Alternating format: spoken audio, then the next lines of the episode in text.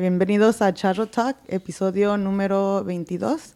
Hoy tenemos de invitados a, se van a presentar ustedes. Omar García.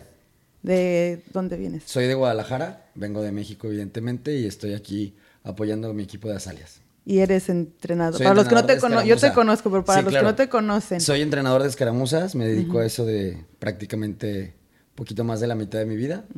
Y pues bueno, estar acá en Estados Unidos haciendo esto es algo especial para todos los que nos dedicamos a esto. muy cierto.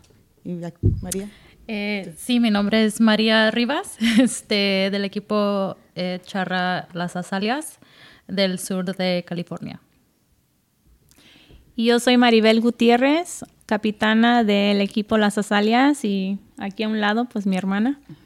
Bueno, yo sé que a, a ustedes ya los conozco, pero les voy a hacer preguntas que a lo mejor la gente que nos está viendo no conoce de ustedes o quiere saber de ustedes. Entonces sí voy a empezar con cada uno a preguntarle de su trayectoria. ¿Cómo fue que empezaste tú, Omar? Bueno, yo empecé por, por la necesidad de apoyar a mi hermana. Mi hermana se dedica a esto al igual que mi hermano y que yo desde que estamos sumamente niños. Y el buscar ella sus ideales dentro de la escaramuza charra me orilló, me obligó a apoyarla. Y ahí comenzó como un juego, como apoyar solo a mi hermana, sin darme cuenta que podía llegar a trascender en ello. Y al, paso de unos años, este, algún otro equipo me invitó, porque era amistad de nosotros. Y sin pensar, se fue haciendo como una bola de nieve y en este momento estoy platicando contigo. sí, porque pues eres muy conocido, si tienes buena trayectoria y este, me da gusto que, que, aceptaste esta invitación. Dijo eso porque le pagué hace ratito. no, pues ya tenemos rato. Tengo 36 años y empecé a los 17 años. Entonces ya, un rato. Ah, qué bien. ¿Y cuántos equipos tienes en total? Mira, tengo nada más 10 porque mm, no me da la vida para más equipos y eso que me dedico exclusivamente a esto. No tengo otra actividad solo me dedico a entrenar escaramuzas, pero realmente pues, la semana tiene siete días y no puedo abarcar más. En mi capacidad no me da para más. Entonces, tengo en Estados Unidos tres equipos y el resto están en México. Mm, qué bien. Y qué suerte, ¿no? Que puedes trabajar en lo que te apasiona, porque no, no todos tienen ese lujo de, de poder trabajar en lo que a uno le gusta. Me imagino que para ti no es trabajo, es más como que no se, no se te hace pesado, no sé, es lo que me imagino. Pues pesado sí, es porque es, pesado, es, pero mucho desgaste físico, pero realmente eh, tengo la suerte de decir que me pagan por lo que me gusta hacer. si, si te soy honesto, o sea, cuando estaba yo en la escuela nunca planeé hacer esto. Yo pretendía dedicarme a la medicina veterinaria, pero una cosa y otra me llevó y siempre seguí como esa cosquillita que se llama la pasión de lo que te gusta hacer.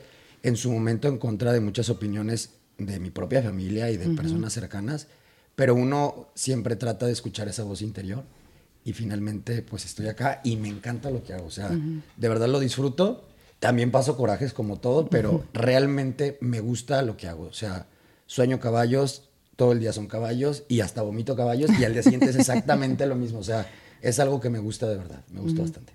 Qué bueno. Ahora, ¿cómo empezaste? Ustedes platicando de, de su trayectoria. Pues mi hermana y yo este, hemos montado, a mí yo toda la vida he montado con mi hermana. Yo inicié en un equipo a los 14, perdón, 10 años. A los 10 años me invitaron a montar este, una persona muy conocida en, en Miraloma, este, Vicky Rentería, me invitó. Me acuerdo, yo tenía 10 años, conocía las caramuzas, tenía caballos, mi papá fue charro este, que vino a la casa a invitar, a decirle a mi papá que si yo podía montar con ella. Y yo, pues yo nomás sabía montar pues mi pony y, crecimos en, en, rancho con caballos. Este, yo crecí yendo a las charreadas eh, a ver y ver a mi hermana montar en la escaramuza. Este, entonces yo inicié, como dije, a los 10 años con Vicky en un equipo que se llama, llamaba este, Rancheras de la Vía. Sigue. Y sigue todavía, creo, sí.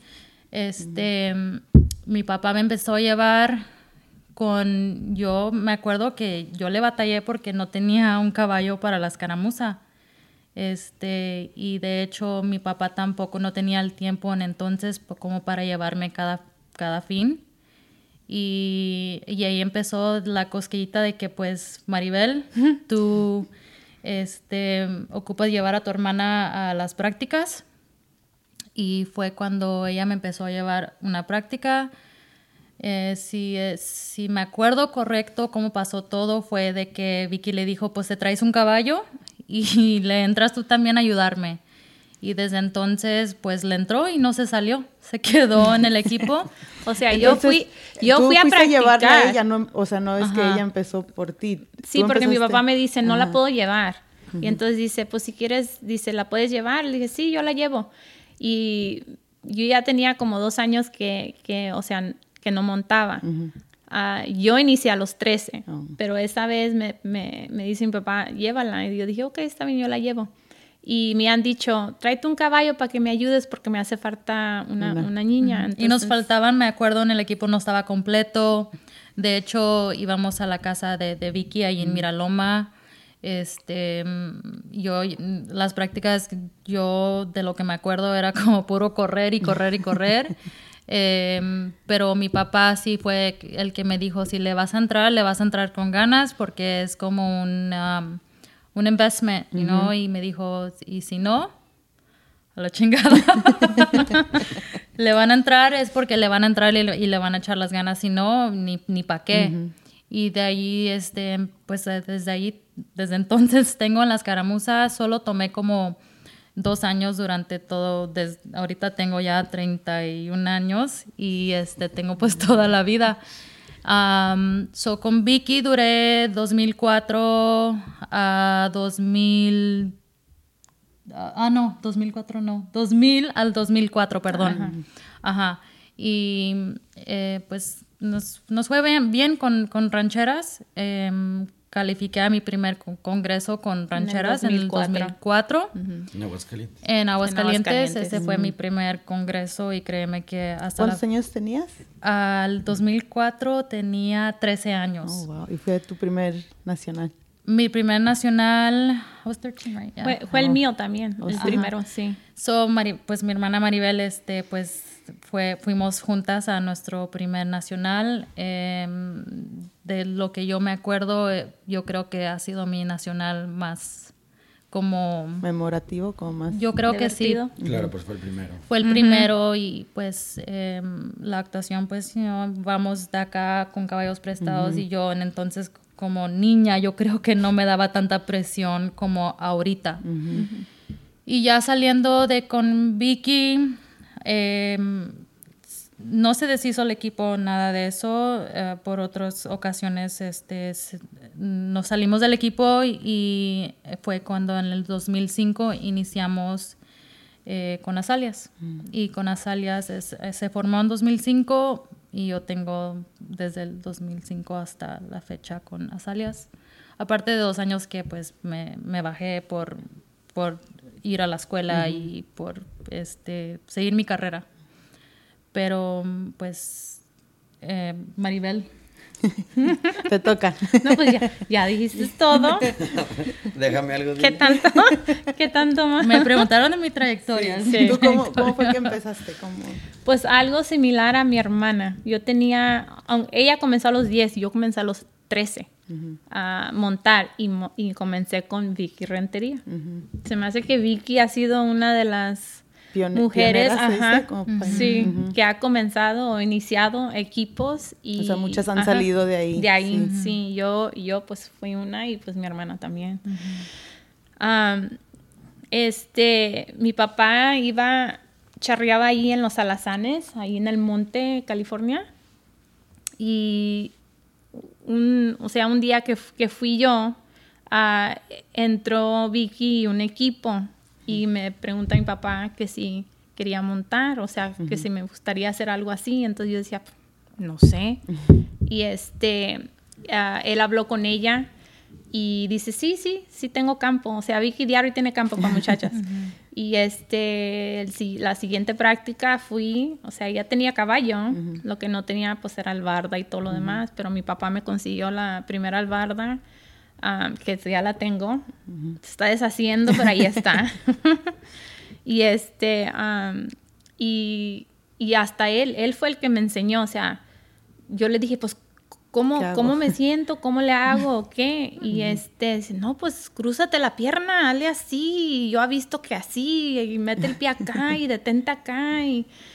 Y ahí estaba en el puro centro y me tenía dando circular, o sea, círculos, alrededor de él. Y dice, no, pues parece que sí. Y ya le entendiste. y entonces yo dije, sí, yo pienso que sí. Yo nomás dándole como loca así. Y dije, ok, sí, ya lo tengo. Pero eso sí, me tenía bien puesta. O sea, no podía mover. Para nada. El cuerno estaba ya apretadísimo. Con la pierna sí, bien apretada. Sí, si se cae el caballo, me cayó yo también. Y ahí los atoramos. Y este, pues me fui a la, a la primera práctica con Vicky y pues no me gustó, como dice, me encantó. Y le seguí.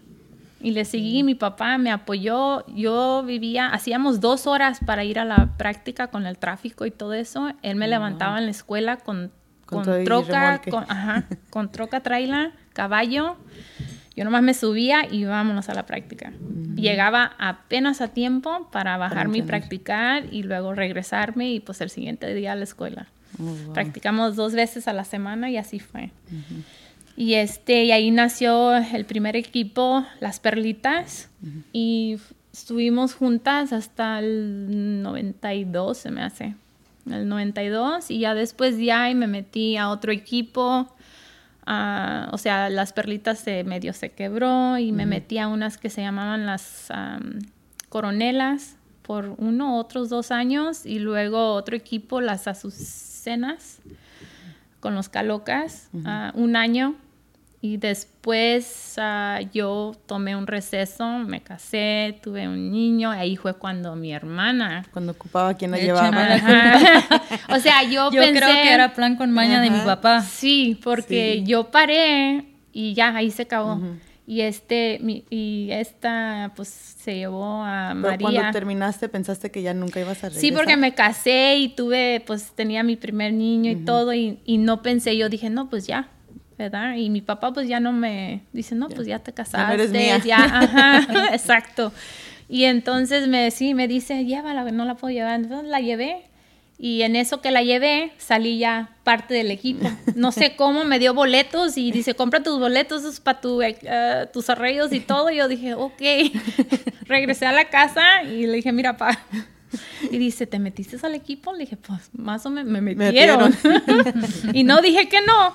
Y, este, y ya después consulté con Oscar, mi esposo, y dice, pues si quieres. ok. Y ya, me quedé con, los quedamos con Vicky cuatro años. Y este, y el último año, sí, fue un equipo muy fuerte en, en, ese entonces. Y, y el último año sí calificamos a Aguascalientes y nos fuimos al primer nacional. juntas. ¿Creen que esa experiencia del nacional fue lo que le agarraron con más pasión al deporte? Lo, que pasaron, ver pues el deporte en México, porque me imagino que era diferente a lo que hacían aquí. Oh, sí, o sea, uno va a las charreadas y todo eso acá, o sea, a las estatales y todo eso, nada que ver uno pisar o sea, el, el, el lienzo, en México, o sea, entra uno y wow, wow, te quedas como que, wow, esto es un nacional, ¿sí? Y no, pues estuvo para mí algo muy, like, o sea, no se me olvida todo lo que hicimos, dónde los quedamos, dónde practicamos, con quién, a qué horas, cómo llegamos a ese lienzo. Y como quien dice, íbamos a un nacional como ciegas porque era nuestro primer nacional y qué caballos y cómo le vamos a hacer y a dónde llegar. Eh, para nosotras fue una experiencia como para mí, igual para mi hermana, porque no es como está ahorita el deporte de que llegas y te atrepas a un caballo escaramuzero. y, pero ese nacional eh, me hizo como, ahorita me, me, siento como emotional porque Mm, empezamos en las escaramuza por el apoyo de mi papá. so, ya no está mi papá, pero sí, por eso yo todavía sigo en las escaramuza porque él siempre nos apoyó. Y hasta la fecha, aunque no esté, pero bueno. So, para mí ese sí lo sienten que está ahí todavía. Oh, de una forma u otra. Y yo le digo a ella, si no se baja ella, pues no me bajo yo. Yo monto porque ella y ella monta por mi papá y así, así estamos. Y somos cuatro hermanas y, y no, para nosotros yo creo que especialmente Azalias es tanto, poquito más especial para nosotras en personal por mi papá. Yo me acuerdo, sí, una vez que, la, que las vi montar, así recuerdo ver a tu papá siempre ahí presente, porque tú creo que tienes una prima que se parece, tiene un, tu tío, algo así, se parece mucho a él. Mi tío es el único hermano que le queda a mi papá. Ajá, entonces cuando lo vi pensé que era el tío de una, en ese tiempo esa muchacha montaba con nosotros, esta Sabrina montaba con nosotros. Ella es nuestra prima. Y vi que era su, su pero eres, era tu papá y pensé que era el papá de ella. Y sí, yo, yo recuerdo verlo siempre presente con, con ustedes. Ya, so, yo creo que... Él, siempre estaba ahí. A las 3 de la mañana que necesitamos que estar en la práctica, era el primero, listo. Cuando ya, llegaba... listo, ajá, nos tocaba. Ya, es hora, ya es hora. y nos íbamos, pero um, para yo siento que para mí, igual para mi hermana, yo creo que es igual que seguimos en el deporte por, por eso aparte amamos escaramuzas, siempre decimos escaramuzas life, you know, es lo único que no tenemos otro, este, ajá, y pues escaramuza crazy.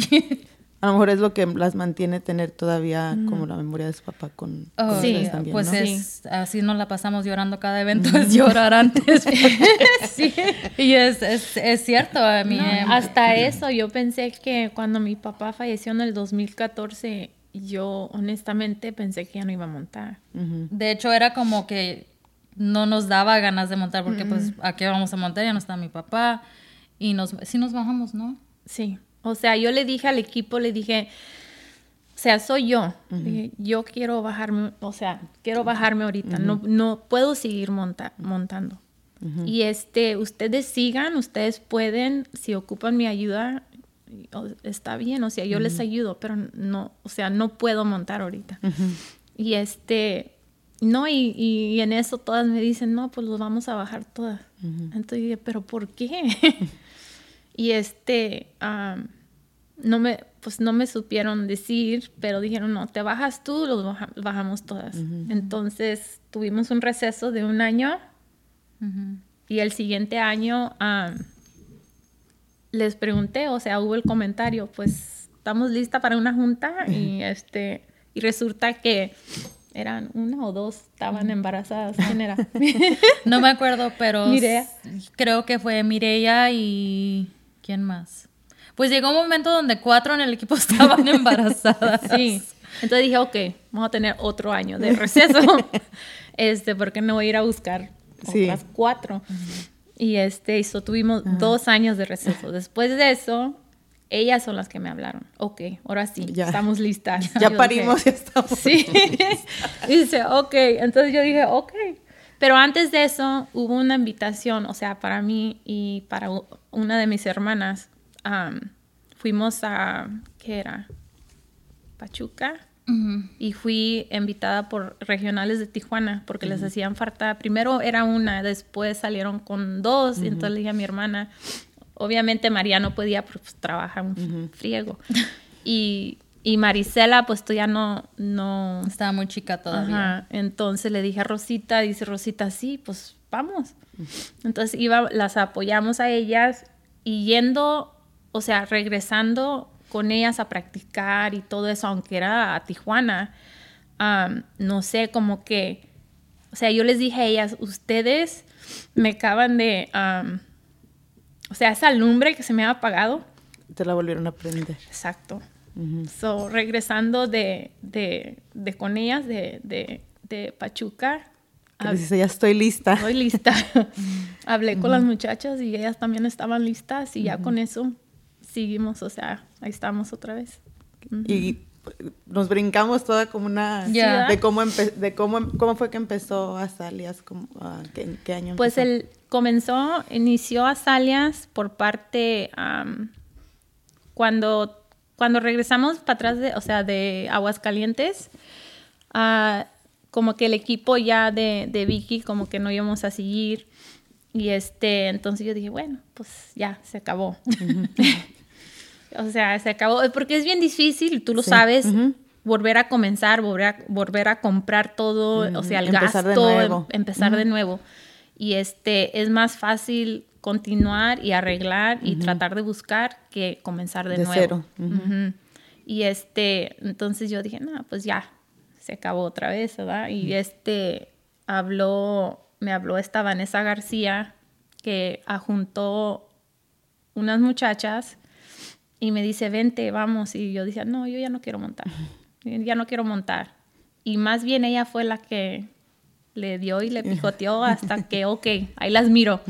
Y ahí vamos, hicimos una junta y ahí salió Azalias.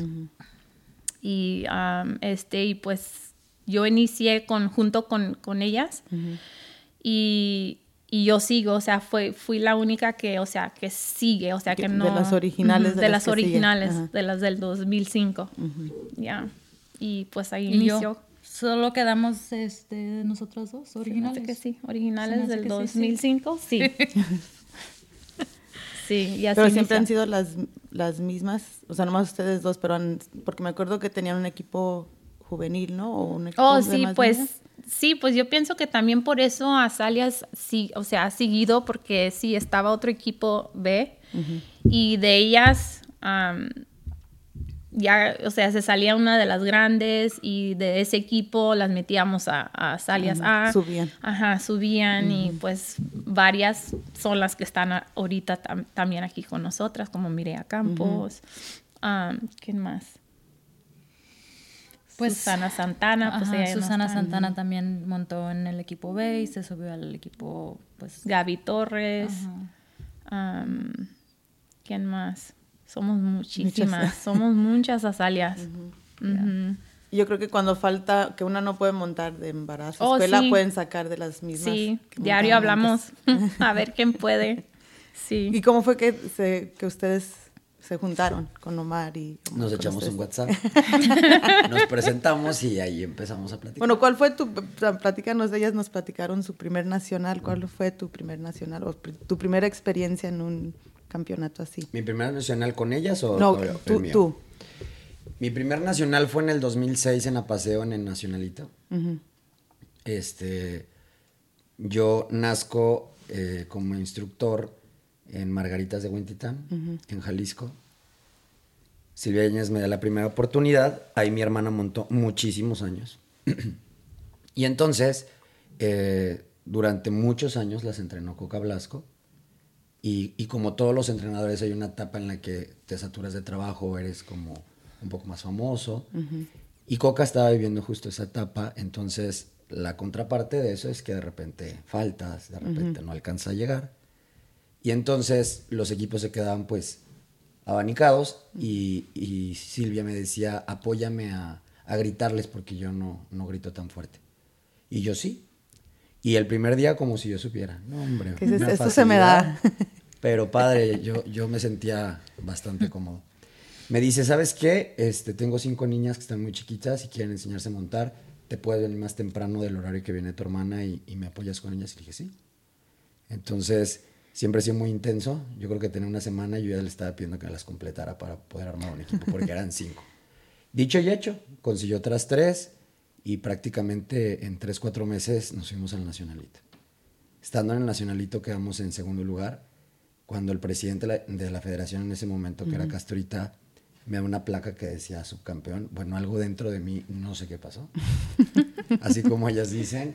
Que algo se prendió. Totalmente, o sea, yo estaba en el centro del ruedo, volteaba a ver a, las gradas y, y, veía que la atención estaba sobre nosotros y fue algo que me, me, pudo bastante porque fue como ver el esfuerzo, que eran cuatro meses, digo, ya son años, pero en ese momento eran cuatro meses, pero para mí era una eternidad. Y entonces dije, esto me gusta. En ese momento mm, ganó Politas del Estado de México Sara Bravo y me acuerdo perfectamente que me acerqué a felicitarla y me vio con cara como de quién es este. y ya pues me presenté y le dije que me gustaba muchísimo su trabajo, que muchas felicidades. Y le dije yo, confianzudo como siempre, le dije que iba a ser mi inspiración para yo ganar el siguiente año. Yo creo que me tiró a loco. Y si escucha esto se va a acordar perfecto porque Pasaron dos, tres, cuatro años más y me decía, oye, ya párale, ya se cumplió, ya, ya no, ya no Quedaste que nada más una vez. Quedaste que nada más una, pero así empezó. este, yo empecé con, con, la categoría infantil. Estuve varios años estacionado en esa categoría. Tuve la fortuna de ganar varios nacionales en, en aquel entonces solo existía categoría A y categoría B. No existía ni la juvenil ni dientes de leche. Entonces me tocó ganar con las dos que existían. Y para el 2012 más o menos, la gente empezó a decir, ah, es que Omar es muy bueno con las niñas, pero con las grandes no.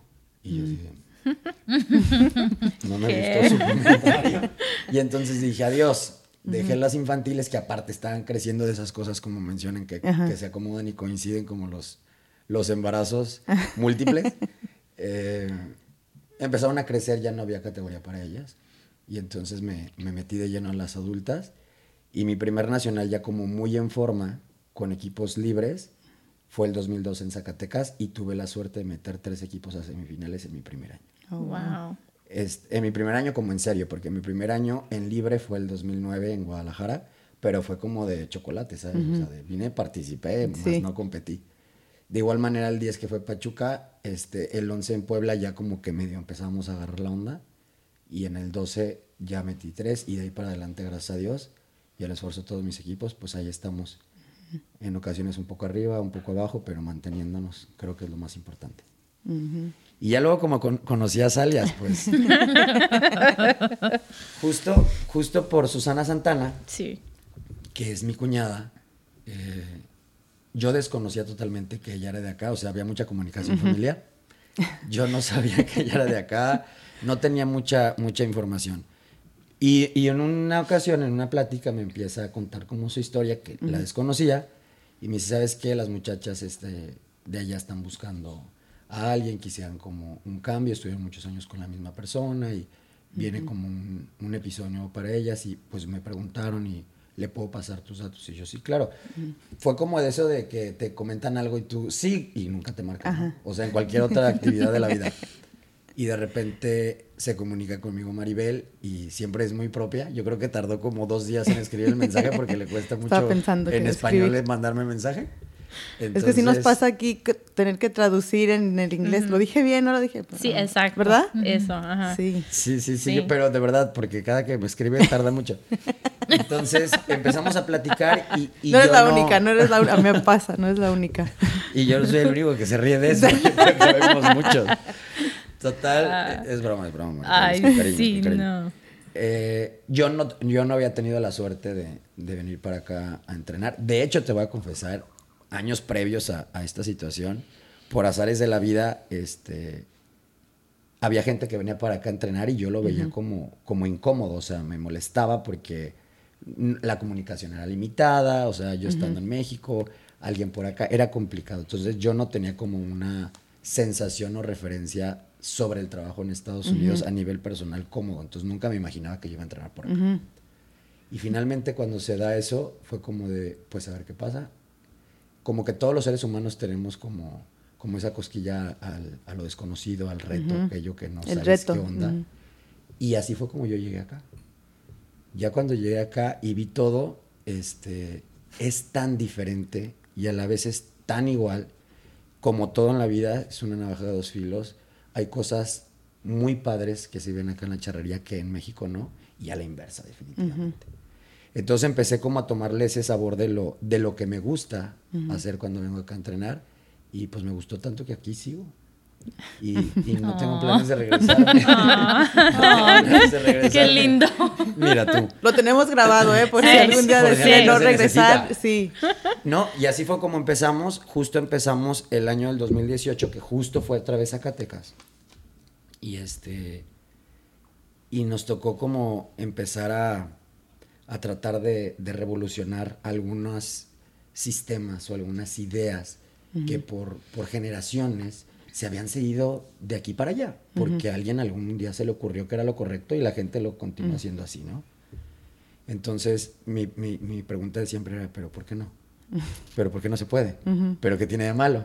Pues es que así se ha hecho, y es que, pues sí, pero ¿qué tiene? Entonces, este, empezó como esa intención de ambas partes, yo presionando a lo que me decía como, pues la lógica o el corazón, y ellas dejándose llevar, la verdad, con mucha fe en mí y empezamos a hacer como modificaciones fuera de lo típico que se acostumbraba. En alguna ocasión nos tocó también este, compartir los ruedos allá en, en, México, pero siempre ha existido como un sistema muy establecido y a mí me daba como mucha desesperación que los equipos de acá llegaran a montar únicamente tres días con un caballo que no conocías. Yo siempre he dicho que la relación con tu caballo es como una relación personal, pues como en tres días vamos a funcionar. Sí, sí, sí. Este, y entonces empezamos a, a modificar eso y yo les decía, tienen que venir una vez al mes ustedes. y la gente era así de, ¿qué? O sea, no, nosotros vamos para el nacional. y yo, sí, sí entiendo, pero tenemos que entrenar antes. Tienen que venir una vez al mes para acá. Entonces, eh, ella le sorprendía ese tipo de cosas, pero finalmente eh, lo entendían. Y lo complicado era cada una llevárselo a sus familias. Eso porque yo creo que no. Yo decía a ella si ese no era mi pedo. Y empezamos a, a fluir. Todo se le hace fácil.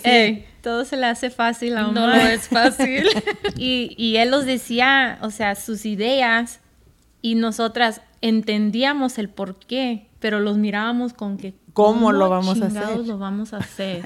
Pero no le decíamos a él, pero acá nosotras ¿cómo le vamos a hacer? que no podemos y, y, fíjate que el, finalmente digo, pues Roma no se hace en un día. Nosotros, este es el, cuarto año que estamos trabajando juntos y realmente hay muchas cosas que todavía a mí a nivel personal como instructor de un equipo de Estados Unidos me encantaría poder implementar para que tuviéramos la mayor similitud a las oportunidades y al desempeño dentro de, las competencias en México. Y una de las principales razones que merman el desempeño de las integrantes es justo eso, las, las cabalgaduras. Porque como todo, en algún momento, y ya voy a tocar otros temas, pero como todo, en algún momento, pues por algún contacto, un conocido, la gente facilitaba caballos prudentes para los equipos de Estados Unidos. Pero como todo, se hizo una mafia, se hizo eh, el negocio al año. Y mucha gente empezó a rentar cosas que definitivamente no servían. Entonces el desempeño fue aún más complicado de lo que ya lo era. Entonces el reto para nosotros, lo que estamos trabajando es que realmente, y no porque no sobre el dinero, sino porque realmente queremos hacerlo, es que puedan tener caballos en México y caballos en Estados Unidos de manera alterna para que puedan tener un desempeño totalmente similar. Cosa que hace dos años que lo platicábamos, bueno, casi me colgaban del árbol más alto. Pero hoy, hoy se dan cuenta que es posible, no es algo que esté... Innecesario tal vez. Totalmente necesario, pero no es algo que realmente sea imposible. Definitivamente es un poco más complejo, pero no es imposible. Y como te digo, yo realmente feliz de estar acá, este, la paso muy bien, solo el calor no me gusta y de aquí de tu ciudad menos. En general el calor no me gusta, pero me gusta mucho. En el, de Guadalajara no está muy bien que digamos en mayo, en tiempos de... Pero ahí no puedo criticar porque es mi casa. No, no te creas. Este, sí, no, también se pone fatal. Pero te puedo decir que algo que yo admiro mucho de la gente de acá de Estados Unidos es que son muy dentro de su, o sea, dentro de su disciplina, que es muy distinta a la disciplina de México es una disciplina donde realmente acatan lo que es la autoridad. O sea, son equipos muy disciplinados en cuestión de, de lo que diga el entrenador es, es, como si lo hubiera dicho el Papa, ¿sabes? Y esa parte es algo que, que, tú de este lado lo agradeces bastante. En, en, México, por supuesto que hay una disciplina brutal al momento de que llevas a cabo las prácticas, pero es una disciplina distinta. O sea, dentro del ruedo todos somos más como amigos, aunque se respeten los lineamientos, pero acá de cuenta que es como si fueras eh, una persona con mayor jerarquía en la vida de cada una de ellas. Es algo distinto y que tiene, como todo, lo bueno y lo malo. Pero es algo que yo disfruto mucho de acá. La gente es muy noble, muy noble en este deporte. Yo te hablo de lo que yo conozco. Sí, sí, sí. Este, muy noble en este deporte y de verdad... Eh, les gusta, les gusta vestirse bien y le invierten y le gastan. Y yo creo que, la gente de Estados Unidos impone mucho, yo creo que cada año, en todo lo que son los artesanos mexicanos, en los talabarteros, en, en toda la gente, este, empieza a imponer nuevas modas nuevas modas porque le invierten con ganas. Al menos a Salias le invierte con ganas. Sí, era una de las preguntas que de después voy a Yo volteo y digo, ¿es en serio? ¿No te gusta? Yo no, me encanta. O sea, no es que no me guste, pero Yo creo que mucho de, la gente de acá, yo creo que también por, por, la moneda, ¿no? El tipo de cambio eh, favorece en, el caso de, de, ustedes, pero siempre está marcando como una pauta. Yo no, no digo que es el 100%, pero sí influye bastante. Pero bueno, ahorita la preguntas. Sí, no, no, eso, no, pues eso les iba a preguntar, porque sé que más, más bien la pregunta es, todas saben, ustedes siempre andan muy bien vestidas y creo que eso tiene mucho que ver de, de, la imagen, o sea, para ustedes qué tan importante es la imagen, porque creo que sí, sí es importante, o sea, eso dice que como que, como eres como deportista, no sé, Claro. O sea, en mi opinión, pero para ustedes, ¿qué tan importante es la imagen? Porque la verdad sí. Todo. No en mal forma, yo creo, pero... No, no, no. y, es, lo que, y es lo que quería tocar. Yo sé, a lo mejor para otras personas puede ser malinterpretada, de que, pero no tiene nada de malo que, que, uno quiera sí, lo, que uno quiera lo mejor y que se quieran ver bien. Sí. Yo, yo creo que esa pregunta la tiene que contestar muy específicamente Maribel, pero yo me voy a adelantar a platicarte algo que yo veo de fuera en cualquier grupo es como al inicio del año, es como muy importante marcar los objetivos que tú vas a plantearte durante ese año. Y en el equipo de Azalias, eso definitivamente es algo que existe como en cualquier equipo. Y tocas normalmente como diferentes temas que quieres llevar a cabo durante el año. Pero este es uno de los muy pocos equipos que el tema de la vestimenta es un tema muy especial que se toca al inicio del año. O sea, se empieza a planear la fabricación del traje de ese año en turno desde el inicio del año donde normalmente yo veo los equipos que, me toca dirigir, que eso lo ven pues a la mitad del año previo para el nacional. ¿Me explico? Sí, sí, sí. También porque, o sea, la, la, hechura de un, de un, vestido de Adelita puede ser quizá un poco más sencillo que de un traje de charra, pero es algo que, que, ya traen como la idea o dicen, ah, pues ahora vamos a usar esto o tal color, pero no le dan ese peso que yo veo que Azalias le pone desde el inicio del año. O sea, por ponerte un ejemplo, si son cinco temas a tratar, uno de los cinco es la vestimenta. Y el primero, yo creo, ¿no? Pues no sé si el primero, pero, realmente todo el año, todo el año están trabajando en esa parte, principalmente Maribel, y, para todas se ha convertido como, es, es un aspecto de cultura, ¿sabes? o sea, ya de tradición, nosotros tenemos nuestra propia educación porque así nos la inculcaron en casa. Bueno, pues para Salias, toda la que llega a Salias, si no lo veía así, lo termina viendo porque es parte del show. Entonces para todas ya es sumamente Ya están acostumbradas, así que platican, porque para mí es como su signature, ¿no? Porque siempre han montado con traje. Con traje. Nunca con, de vestido de pues cuando, cuando inició Salias, eso fue lo primero que yo había dicho. Si voy a entrarle al equipo, a este equipo, yo quiero que sea de charra.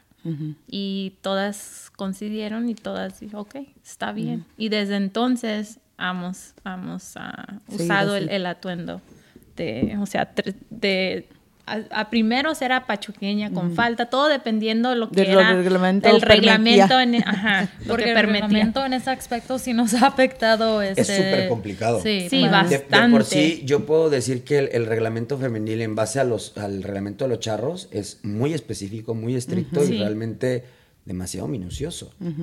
Y la parte del traje de charra es cinco veces peor. O sea prácticamente en un vestido de Adelita puedes usar casi todos los colores, el 90% de los colores. Y en el traje de charra puedes usar nada más el 10% de los colores. Entonces, es muy complicado. Y a veces es como a, criterio de la juez, ¿no? Como qué color.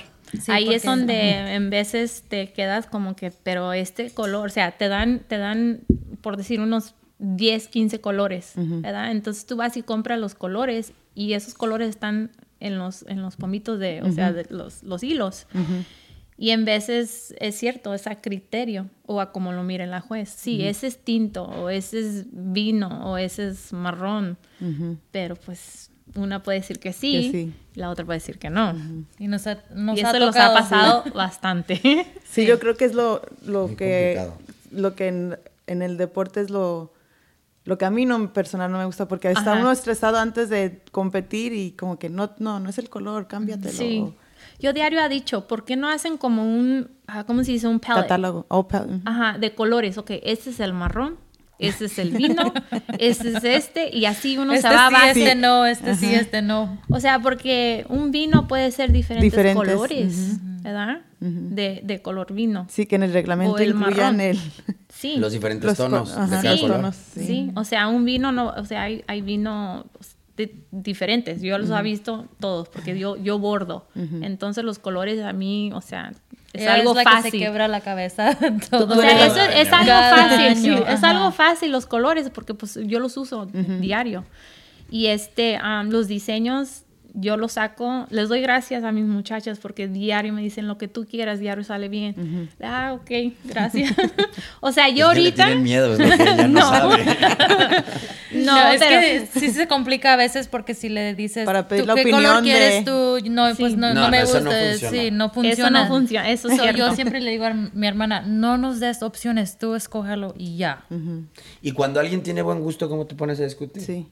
y si han de confiar en tu gusto para decir, tú escoges las quiero todas, las quiero todas, todas me dan la chance de, de darme ese gusto de, de diseñar el, el, traje, o sea, el color y todo.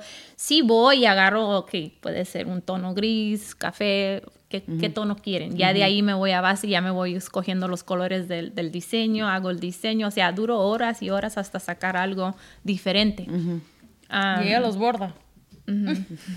Sí. ¿Y va a ser difícil tener que buscar cada año algo diferente o, no es difícil? No, pues hasta el momento no se me ha trabado nada. O sea, sigo haciendo algo diferente. ya tengo para el año que viene, ya sé lo que voy a ah, hacer. me ganó de intensa, Sí. En eso sí. Pero que a ella no se le haga difícil no, significa que no lo sea. Que no sea, sí. Por supuesto que lo es, porque la gama de tonos es muy limitada. Eh, solamente puedes montar con tres piezas. Y nada más puedes traer o sea, o botonadura o sin botonadura. O sea, no tienes muchas opciones. No tienes muchas opciones. Entonces, sí es este limitado. Y para que dentro de algo limitado te veas distinto, creo que eso es un, logro que para mí lo tiene bien merecido Maribel. Sí. Sí, la verdad que sí, porque sí es, sí es algo de que están conocidos, como es su signature de ustedes. Y, ya luego nos ven y dicen que somos mamones y somos bien buena onda. sí, sí, es cierto. eso les, esa era mi segunda, mi siguiente pregunta. ¿Creen ustedes que son como malinterpretados por querer vestir bien? Como que es... Todo el tiempo. Todo el tiempo. Todo, el tiempo. Todo el tiempo. Y hasta, hasta como que es como trágame tierra, no quiero salir con otro traje nuevo, porque para nosotras es como un orgullo del nuevo, el traer un traje nuevo y... Porque es algo interno, totalmente interno, pero de repente, mm, no sé, te voy a poner un ejemplo tonto, es, vas a una boda y te compras un vestido que se te ve increíble, ¿no? Y muchas veces sientes la mirada o la crítica de las demás, no de todas, pero de la mayoría y te hacen incomodarte, sabiendo tú que te veías increíble. Justo pasa eso. O sea, tú sabes que está padre, o al menos si no está padre para el mundo, a ti te gusta como se ve y de repente te incomoda por, por la mirada de ciertas personas o comentarios de ciertas personas y, y nadie conoce a, ciencia cierta el esfuerzo para adquirirlo o para poderlo realizar y sobre todo poderlo portar porque aparte hay otra complicación dentro de este deporte por algo, por algo seguro no te cubre y te hace firmar cuando montas de charra, porque realmente es mucho más complicado de lo que ya es complicado montar a mujer. Eh, pudieras decirme, oye, y te consta, por supuesto que me consta, yo para ser un entrenador integral, que es lo que pretendo ser, pues me tengo que poner lo que ellas se ponen al menos una ocasión para poder entender y explicar qué es lo que pueden hacer. Entonces es completamente diferente y, limitado, o sea, pues no puedes mover las piernas. ¿En qué forma es diferente? Como para las personas que nunca han montado con traje o que nunca han pues, montado, ¿en qué es diferente? Toda la vida con uno y con otro. pues sí, con los dos. Bueno, ya... Bueno, ahorita ya se debe estar bien acostumbrada ni... Sí, sí, ahorita se me hace, pues, no, pues si me dices, ¿quieres vestido? ¿Quieres traje? ya me voy al traje. este, sí, para almidonar y cargar con todo eso. No, y, cállate, me metí al equipo, bueno, eso es ya otra cosa, pero bueno, tengo las niñas y también monto en la selección Jalisco con, con, con Omar y pues, y pues allí pues es vestido. Y este, el primer año que monté con el vestido, no, dije yo, ay no, ya se me ha olvidado, te jala, o sea, te jala, te lleva el vestido y era otro tipo de, de hay, sentir. que acostumbrarte. Sí, de sentir. Eh. Sí, son, so de vestido a traje yo sigo prefiriendo el, traje, para mí. Es que es mucho más elegante también para mi punto de vista, pero en cuanto a la comodidad, es más cómodo viajar con un traje de charra que con todo el ajuar del, del, vestido de Delita. Pero ya en el momento específico de, competir con el traje de charra, pues una, no puedes eh, sentarte como cómodamente porque... O sea, es una lupa, o sea, no puedes disimular absolutamente nada. Claro que no puedes disimularlo. Siguiente, eh, cuando traes el, vestido, por supuesto que hoy por moda estás fajada del lado derecho, pero del lado izquierdo puedes manipular tus piernas. Hay algunas personas que utilizan no nada más la izquierda, de repente utilizan la derecha para hablarle, para esto, para el otro. Con el otro no puedes. Porque simplemente es, es, una falda en línea que, que te ajusta el cuerpo. Hoy ya por, porque ha evolucionado tiene mayor vuelo de la rodilla hacia abajo. Pero aún así sigue siendo limitado el hecho de, de cuando te fajan la falda eh, de Adelita, que trae la crinolina un poco almidonada, te es complicado meter la pierna en los dos cuernos centrales. Al momento de que traes la, la, tela de la falda, que es el casimir, y se ajusta y se aprieta tu cuerpo, la pierna no toca, no descansa prácticamente en ocasiones en el, fuste. Oh. Te queda oh. como un poco bailando porque la tela no, no da, o sea... No te permite... Claro que no, no, no, es stretch, no, no estira nada. Entonces, sí es un poco más complicado. Siguiente, que tengas mucha precaución y mucha estética al montar, porque una persona que monte charra la falda se le arruga y se le sube, se ve naquísimo. O sea, yo creo que es de las cosas más desagradables que puede haber en la vida. Entonces, eso es lo que lo hace un poco más complicado, pero quizá también por eso lo hace más elegante o más tentador que no tengo nada en contra del, del, traje, del vestido de Adelita, que me fascina. Y verlas así como campanas también se ve increíble, aunque también es muy incómodo. Pero bueno, las dos cosas tienen como todo sus pros y sus contras. Sí. Eso sí. Y sí, sí, sí, sí ah, porque he trabajado contigo, pero sí he notado también, y te he visto entrenar, que tú cuidas mucho la estética. Muchísimo. Y nos dicen nacas cada que Eso no tiene que salir en cuadro. ¿eh?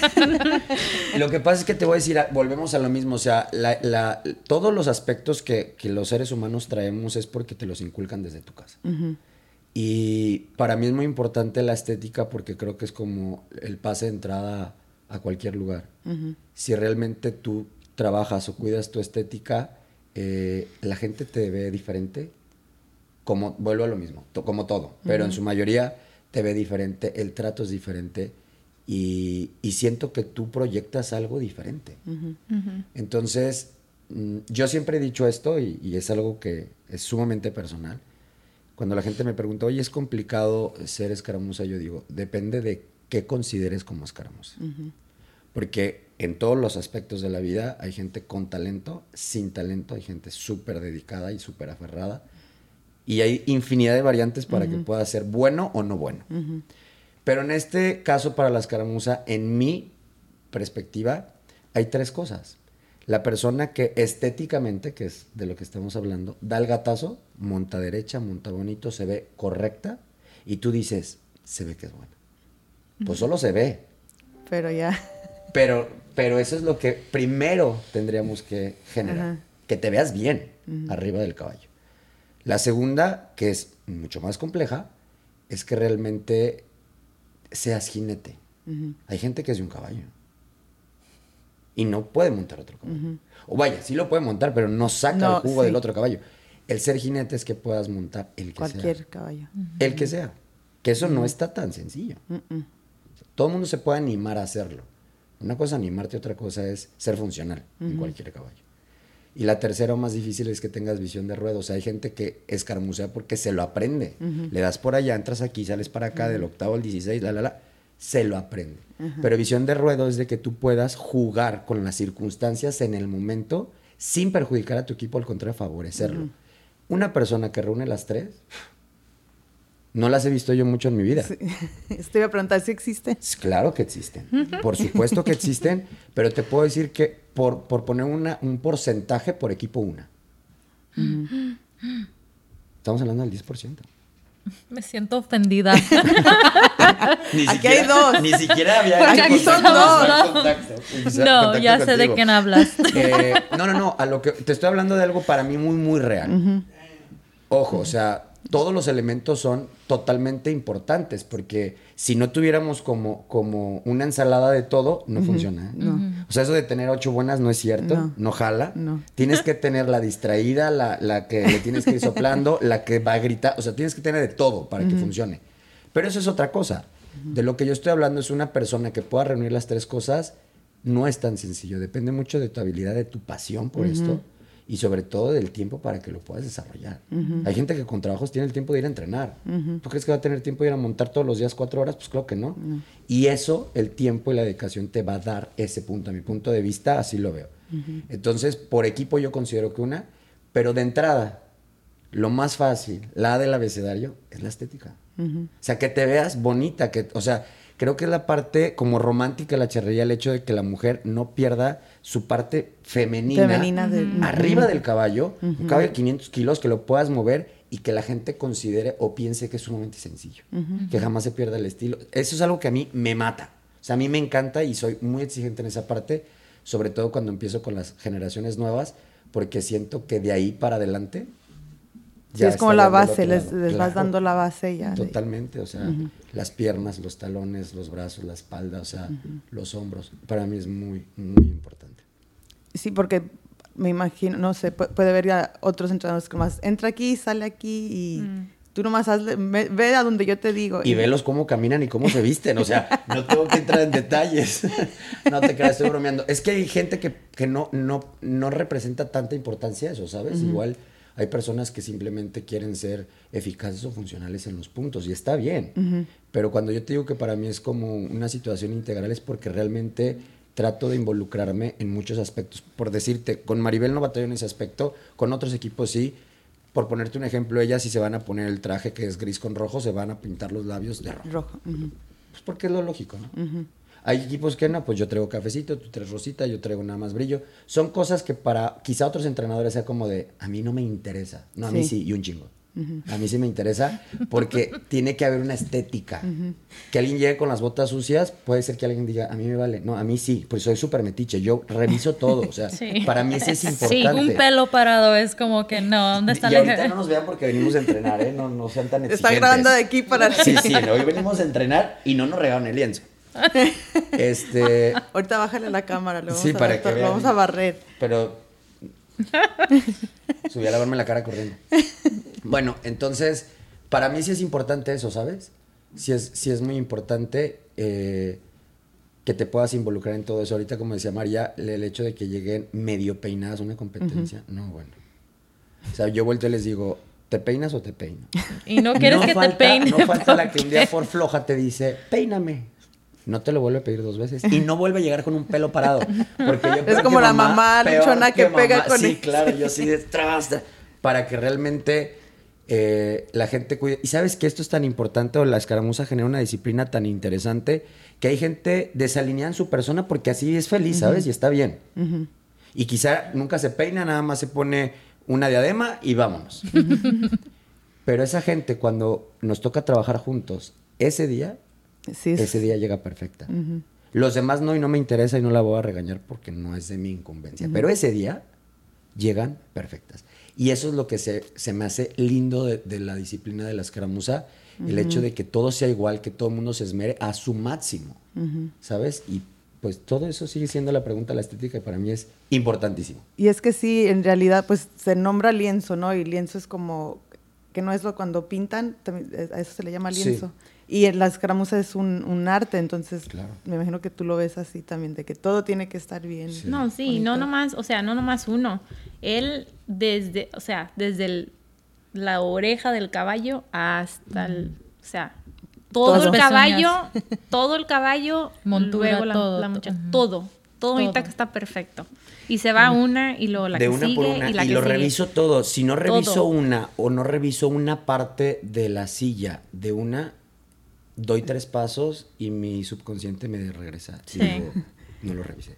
Sí. Y ahí voy para atrás a volver a revisar porque, de hecho, si en alguna ocasión que nos, nos toque en un ruedo, siempre volteamos a ver en un desfile previo a que inicie la marcha Zacatecas. Siempre me vas a ver en el partidero, caminando como tarado haciendo surco, de caballo por caballo como ando, los copetes, los látigos. Nunca me vas a ver recargado en una pared platicando con mis compas. Jamás. Jamás. Nunca. Y sí, muy cierto. Ningún pelo para, para, para los de los caballos. Es muy importante. O por ejemplo, cuando o sea, ni ellas ni el caballo, todas bien No, les, les, limpian las lagañas de los caballos. Así está, Ira. No, no crees que traigo una franela, ¿no? Con las manos, no, con las manos. y luego me hago así y abajo de los vestidos, donde sea, me limpio y al que sigue. Nomás el caballo, las muchachas también. Claro, ellas. Si les veo la bota, porque es evidente que aunque venga limpia la bota, pues por la tierra, por esto ya. Pero ya están arriba, pues en teoría ya no se van a ensuciar. Con los mismos vestidos, por la parte de adentro, ¿quién lo ve? Si es por dentro. Sí. Estírate y tras, le doy un trapazo a las botas porque para mí es importante. Para mí es importante. Y creo que eso se nota desde que la primera entra al partidero y desde la última grada del lienzo se nota cuando un equipo tiene estética. Sí, y eso te iba a preguntar, ah, ¿crees que eso hace que, un equipo también intimide? No, no en mala onda, pero que, que se vea más... Totalmente. Más profesional, más preparado. Claro. Es, es, como el ejemplo que te puse de la boda. Eh, no es lo mismo que veas que va entrando una persona con un vestido padrísimo a una persona que no se le ve tan padrísimo ni está tan padrísimo. Por supuesto que, que llama intimidan. Claro. Y ahí es, ahí es donde empieza el yin y el yang, ¿no? el, saber manejar y, jugar con, con, esa presión y con esos también este, elogios que también la gente te los da. es, es, un arma de dos filos y, tienes que saberlo manejar. Aguantar vara de las miradas no chidas y agradecer los comentarios lindos que, te levantan el autoestima padre y que dices, ok, entonces no vamos mal. Y se siente padre, la verdad se siente bonito. ¿Y cómo, cómo manejan los comentarios no chidos? Pues mira, vulgarmente se dice, pues, tu pedo.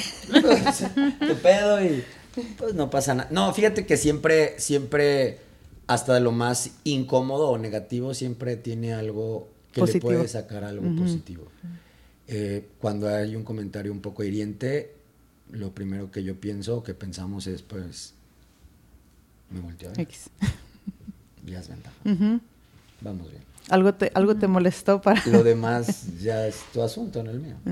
Y no pasa nada. O sea, yo creo que ya estamos en un punto de la vida en el que ya no estamos tan chavos y eso ya no nos merma. Quizá en el momento te caliente un poco, pero respiras dos veces y ya no es importante.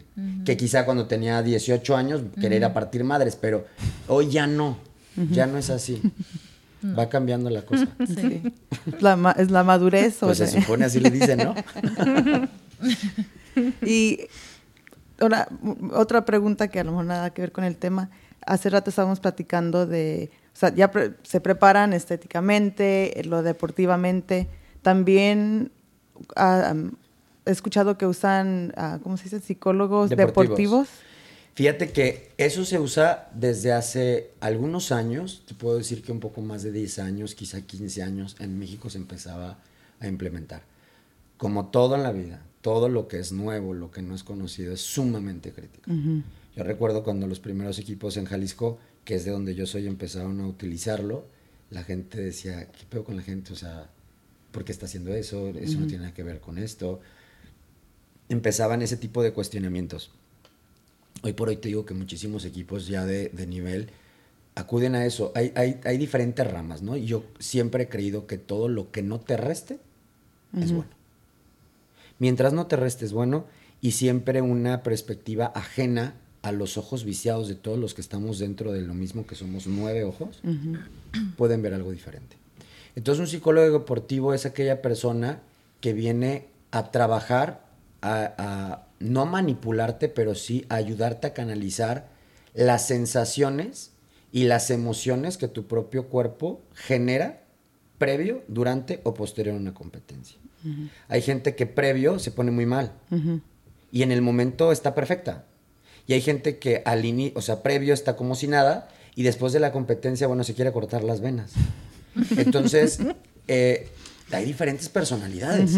Y pues son ocho, más el entrenador son nueve, y agrégale la familia, que se pone bien padre. Entonces, esa persona te ayuda a cómo canalizar esos sentimientos meramente propios.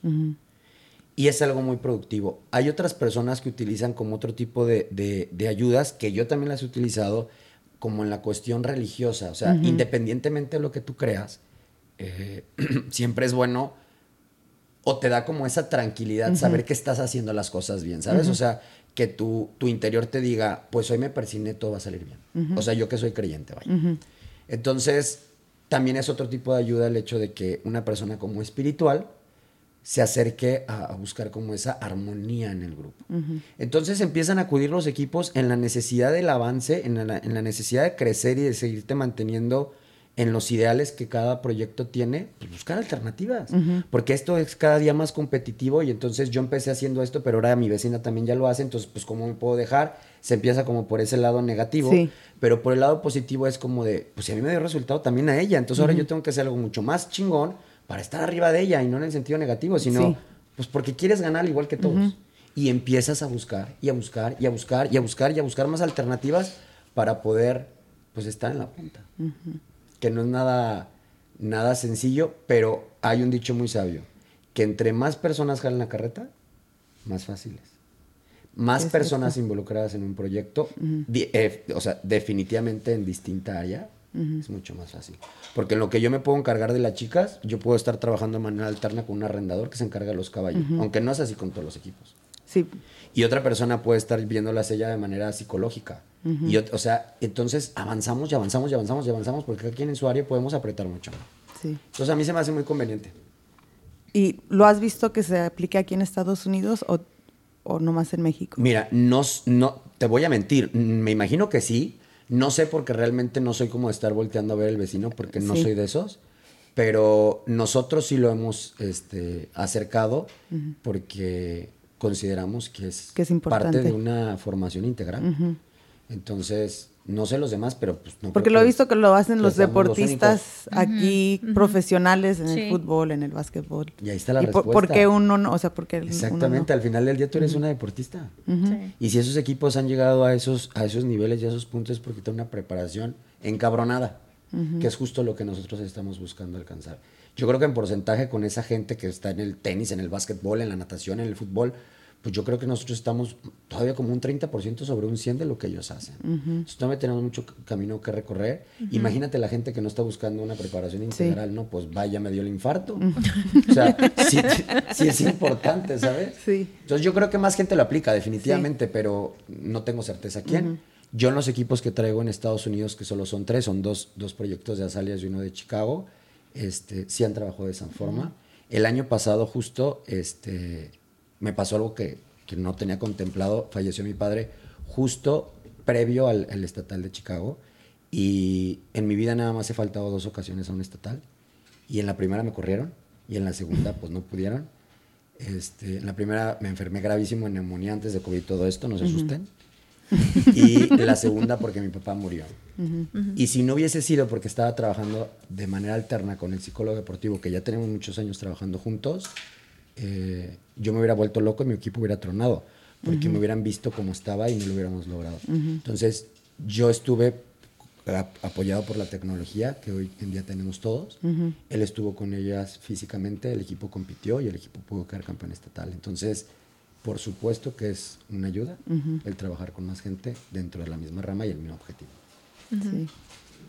¿Te opinan lo mismo? Sí. Pues yo digo que sí, o sea, yo, yo, ya he estado viendo lo que hace Omar y, y, sí. Oye, hace rato ah, comentaste de que era diferente el deporte aquí en Estados Unidos y en México, que había sus cosas buenas y sus cosas malas. Por supuesto, mi opinión. ¿Cuál, ¿Cuáles son? Mira. Sí, tu, tu opinión, ¿cuáles son? Mi opinión, este de lo que no me gusta, vamos a empezar con lo que no me gusta. Lo que no me gusta de acá es que em, la posición de la mujer dentro de la charrería todavía es como la de la mujer en México hace 15 años. O sea, no está chido. y, yo parezco como un defensor de la mujer, pero pues es obvio y por supuesto, pues a eso me dedico. O sea, yo trabajo con mujeres, pues claro que las voy a defender. Entonces esa parte todavía acá se vive, también en México, pero afortunadamente de 10 lienzos ya son dos, ¿sabes? por, hablar en estadísticas. Eh, aquí todavía de repente las ven como parte del relleno de la charrería. Y en México ya no tanto. O sea, eh, todavía aquí se escucha en esos comentarios que me incomodan bastante que, ah, va la escaramuza, ah, vamos al baño, vamos a hacernos un trago, eh, vamos a acomodar la soga. o sea, tengo ganas de voltear y partir madres, pero pues no me van a alcanzar los brazos, ¿estás de acuerdo? Sí. Eh, y ¿De qué te da risa, Agustín? Y allá, y allá ya no, ¿sabes? Allá, por ejemplo, te puedo hablar de, de, los charros de, de, renombre, muy, muy competitivos, muy deportivos, de equipos de triple A, eh, aunque no conocen al 100% lo que nosotros hacemos dentro de los ruedos, voltean y dicen, sigue las caramuzas, hay que verlas. Y tú volteas y dices, hasta que cabrón, o sea, ¿qué les cuesta? O sea, no está tan complicado. Esa es la parte que aquí no me gusta. Eh, algo que me gusta bastante es que aquí todavía el aspecto es como muchísimo más eh, personalizado. ¿A qué me refiero? Aquí todas las mujeres son meramente autónomas. O sea, todas las mujeres saben manejar remolque, todas las mujeres saben ensillar, todas las mujeres saben hacer absolutamente todo. En México, por buscar la comodidad, eh, todo tiene sus pros y contras, parecen princesas, que está chido, pero en una situación emergente, o sea, se pueden dar un putazo porque no saben cómo apretar una albarda. No estoy generalizando. No, no, no, es real. O sea, no, es, no quiero decir porque va a haber mucha gente que escuche esto y va a decir, pinche mal exagerado. No, o sea, no todas. Sí. Pero sí hay algunas que neta no saben. O que no saben en qué eslabón poner la barbada de su caballo. Porque toda la vida se lo ha puesto su caballerango. O sea, hay muchas cosas que allá ya no se hacen porque así se ha hecho la tradición. Allá todos los equipos de nivel, los caballos viven en el mismo sitio. Entonces, la gente llega a la hora que se indica, se monta, trabaja, da su 100, enfría su caballo, a veces, y se va. Acá no. Acá la gente para llegar a las 5 de la tarde de la práctica está desde las 2 de la tarde pegando el remolque. Entonces, esa parte es cuando tú dices, wow. Por otro lado, también dices, es mucho desgaste. Oye, pues ya llevas tres horas, pues claro que ya estás cansada y ni siquiera has empezado. Esa es la parte que también dices, no está chida. O sea, todavía ni empiezas y ya estás cansada. Por eso se, se inventó un caballerango para las ocho chavas, ¿sabes? Todos tienen sus pros y sus contras. Sí. Eh, otra de las cosas que, que, que aquí justo no me gusta es el, tener que batallar un poquito con cada este, perspectiva de educación de cada familia. Por ejemplo, para ti los caballos deben de comer avena y, pellet. Y para ella deben de comer alfalfa y concentrado. Y así le seguimos, ¿no? Cuando todos los caballos están reunidos en el mismo sitio, todos, van a comer lo mismo. Y entonces te facilita las cosas en muchos sentidos porque definitivamente, si en tu casa todos comen similar, pues todos se van a enfermar igual o no. Sí. Acá es lo mismo. Entonces cuando tienes esas variantes, el rendimiento de ciertos caballos es distinto y luego la gente dice, es que mi caballo está cansado. No, no, no está cansado, no está nutrido, hija. O sea, hay cosas que no las visualizan, pero que tienen mucho que ver. Entonces, eh, por ejemplo, hoy estamos viviendo un aspecto que es como, o sea, todos estamos grabando como si fuera, ya sabes, este, el año 2000 que se iba a acabar el mundo, porque hoy viajaron todos los caballos de, de, del sur en un solo remolque, que para mí es como de... Es común para ti. Así es diario, ¿no? Eh, eh, sí, eso es lo que, ajá, es, común para ti. Claro, porque así lo hacemos todo mundo. Entonces los caballos viajaron perfectamente ellas mandando videos al grupo, o sea, ya sabes, el... sí, llegó bien, sí llegó, con vida. Claro, no, pero, o sea, ¿sabes? Porque aparte como es algo nuevo, estaban súper dedicadas y súper exigentes. Y entonces el piso perfecto, con acerrín perfecto, todos los caballos perfectos, bla, bla, bla. Era como, como de, pues, como que voy a ir a competir y no, porque no traigo caballo. O sea, pues no, tú te veniste volando y tus caballos están allá. Entonces son de esas cosas que estamos tratando de implementar que son favorables y que ellas traten de conservar lo que es muy, muy de una escaramuza, ahora sí que de la Unión Americana, que es sumamente particular, que allá tampoco lo hay. O sea, es, es, son dos mundos. Finalmente son dos mundos. Eh, es aparentemente el mismo juego, o jugamos el mismo juego, pero son dos mundos totalmente distintos. ¿Crees que ahorita que estabas platicando de eso, que a lo mejor, porque en México hay muchos equipos de una muy larga trayectoria que tienen muchos, muchos años, y aquí yo he notado que, pues no, eh, yo creo que Azalias es uno de los equipos que tiene mucho tiempo montando, y yo he notado que no, no, aquí no duran así tanto como unos tres, cuatro años y ya, ya no se escucha de, de muchos equipos. Entonces nosotros más o menos empezamos con ellas y la verdad nos, no, pues, ¿cómo le, ¿cómo le has hecho para mantener el equipo, para mantener que siga Salias? Y ahora que eh, platicas tú, creo que sí tiene mucho que ver lo, lo que estabas diciendo de del remolque, de a lo mejor las muchachas ya no tienen lo que era antes, que se enfadan, ¿no? De aquí que tengo que salir dos horas antes de trabajar, tengo que, o sea, tienen, sí tenemos como que... la vida más complicada. Más complicada. Y a, lo mejor los equipos de antaño tienen, ya están acostumbradas que los equipos nuevos dicen, no, a la fregada, yo mejor trabajo y tengo mis, mis veranos libres, porque aquí el deporte es en el verano, a, a, tener que no, no puedo ir porque tengo que entrenar, no puedo, entonces... Que eso es otra cosa, perdón que te interrumpa, que a mí me causa mucho estrés. o sea, ¿cómo que la temporada solo es el verano? Es todo el año, todo el año se tiene que entrenar. Y era lo que me decían ellas, ah, es que no montamos tantos meses del año. Yo, ¿por? o sea, si sabes que yo me dedico a esto, yo como todo el año. O sea, como que no. O sea, no, o sea, es ¿Quién me va a dar de comer? Pero, ¿sabes? O sea, es algo que me impactaba muchísimo. Por ejemplo, comercial, las de, las de Chicago, era como, no, solo montamos cuatro meses, que es cuando no cae nieve yo. Y no tienen un techito donde nos podamos meter. O sea, no sé. Pero la pregunta que te hacen, que yo creo que es bien importante, el por qué no duran tanto los equipos acá como en mayoría, o por qué tú como minoría has durado tantos años, porque tú ya tienes pues arriba de 15 años que tiene deformado a Salias. Entonces, ¿por qué? Y porque no es fácil, o sea, como dijiste hace rato, son ocho mujeres con personales distintas. ¿Y sabes la cantidad de distintas que ha habido en 15 años?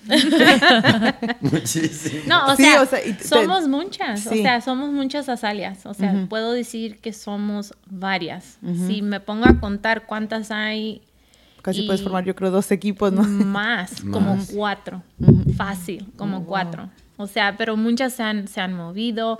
No se salen. Me ha tocado ver, o sea, yo puedo decir, no se salen que porque se enojan o es un pleito o algo así. Por la, por la por causa de la vida, ¿sí? Y, este, y más aquí en Estados Unidos, que es más Sí, no, y es algo, sí, y es algo como para ellas bien difícil decir, ay, no puedo montar. O sea, tratan todo lo que, todo lo posible para poder quedarse otro año, montar otro año con las alias. Pero cuando de veras no pueden, este, me dicen, ¿sabes qué? No voy a poder. Y yo, o sea, yo diario... nos pide, si no pueden, mejor díganme, que no. En lugar de ser el término a medio año y me dejes... Sí. Y este, y sí, o sea, tengo la fortuna de que me han, diario me han concedido, o sea, eso, de que no voy a poder. Y entonces yo me voy buscando anteriores o las que yo pienso que sí puedan todavía, entonces yo les echo una llamada. Ya si de a tiro, o sea, si de a tiro no encuentro, entonces cuando me voy buscando de, por fuera. Sí, y así. Pero si, crees que es eso de que, no que no tengan aguante, pero que no es, pues, porque sí es difícil tener que entrenar con familia, la escuela, el trabajo. Y sí veo que no tienes vida. sí. Aparte de tu vida personal. Y sí, yo he notado aquí que a, veces unas lo hacen, a lo mejor por las razones equivocadas, y pues no aguantan porque no. No, no porque no aguanten nomás, no, no tienen el tiempo, no pueden. Y he notado así que las que tienen ah, con mucho tiempo montando, sí aguantan, o sea, sí, saben lo duro que es tener que seguir. Pues esa huevo tenemos que aguantar. Pero, pero ¿sabes qué creo yo que es súper personal, la diferencia entre los proyectos longevos en su historia y los que no, yo pienso que como todo debe de haber una cabeza. Y cuando la cabeza hace todo lo que sea y mueve lo que tenga que mover y pone lo que tenga que poner de su familia y no, para que el, proyecto se mantenga, yo creo que no hay un ser humano con tanta maldad como para decir, me vale madre el esfuerzo. Entonces, cuando tú ves eso en tu cabeza, porque todos los proyectos tienen una cabeza, cuando tú ves eso en tu cabeza del proyecto, no te es tan fácil renunciar. No es tan fácil decirle no. Y cuando tú ves ese esfuerzo sobrehumano, te agüitas y dices, chingue a su madre. O sea, ya no es tanto por mí, sino por ella. O sea, pobre. Yo creo que ahí está la diferencia de los equipos que pueden ser tan duraderos a los que no. Cuando una cabeza te sale con que, pues, vamos a descansar dos meses y entonces me voy de vacaciones o voy a estar viendo la tele, es cuando tú dices, pues si ella puede verlo así, pues yo también. E inconscientemente empezamos a adquirir esos hábitos. Y cuando tú ves una formalidad encabronada, o huyes porque no puedes con el paquete, o te haces a la idea de que no puedes fallarles. O sea, es como la gente creyente que dice, no puedo faltar a misa, güey. O sea, lo que sea menos a misa. Acá es algo así, o sea. Lo que sea menos descaramos. Exacto, la gente que lo ve de esa forma, o sea, pueden faltar a la escuela, al trabajo, pero no a entrenar. Sí. Porque se te ha convertido en esa. E, es, algo que, que, rebasa la pasión, es un compromiso que son cosas bien diferentes. O sea, la pasión es lo que te mueve y el compromiso es lo que te mantiene. Y si las dos juntas van de la manita, tenemos el resultado. Entonces, yo creo que los equipos, que hay muchos equipos, tanto aquí en Estados Unidos como en México, que pueden pasar los 10 años de trayectoria, yo creo que es por, por un éxito y un aplauso a las cabezas, que no está tan fácil. No está tan fácil. Y eso vinculado a una excelente química con tu instructor, instructora, porque es una relación. Es como casarte. Pues sí, porque ves más a tu entrenador, me imagino, que a tu propia familia. Sí, en ocasiones sí. En ocasiones Bueno, cuando estás aquí. Sí, sí, sí, claro, porque cuando estamos, yo estoy aquí con ellas, su familia sabe que no existen, o sea, porque pues estamos en este pedo. Sí. Ya yo me iré el lunes y ya pues es su pedo, ya yo no, o sea, yo ya no estoy en contacto con ellas salvo que se necesite. No soy el que nos escribimos todos los días, no. Yo estoy aquí con ellas y todas las demás no existen porque solo existen ellas. Sí. Y hasta que vuelvo a regresar, ¿sabes? Sí. Este pero yo creo que tu pregunta, en mi punto de vista, va por ahí. Yo creo que es por eso, por las cabezas. yo creo que tienes toda la razón.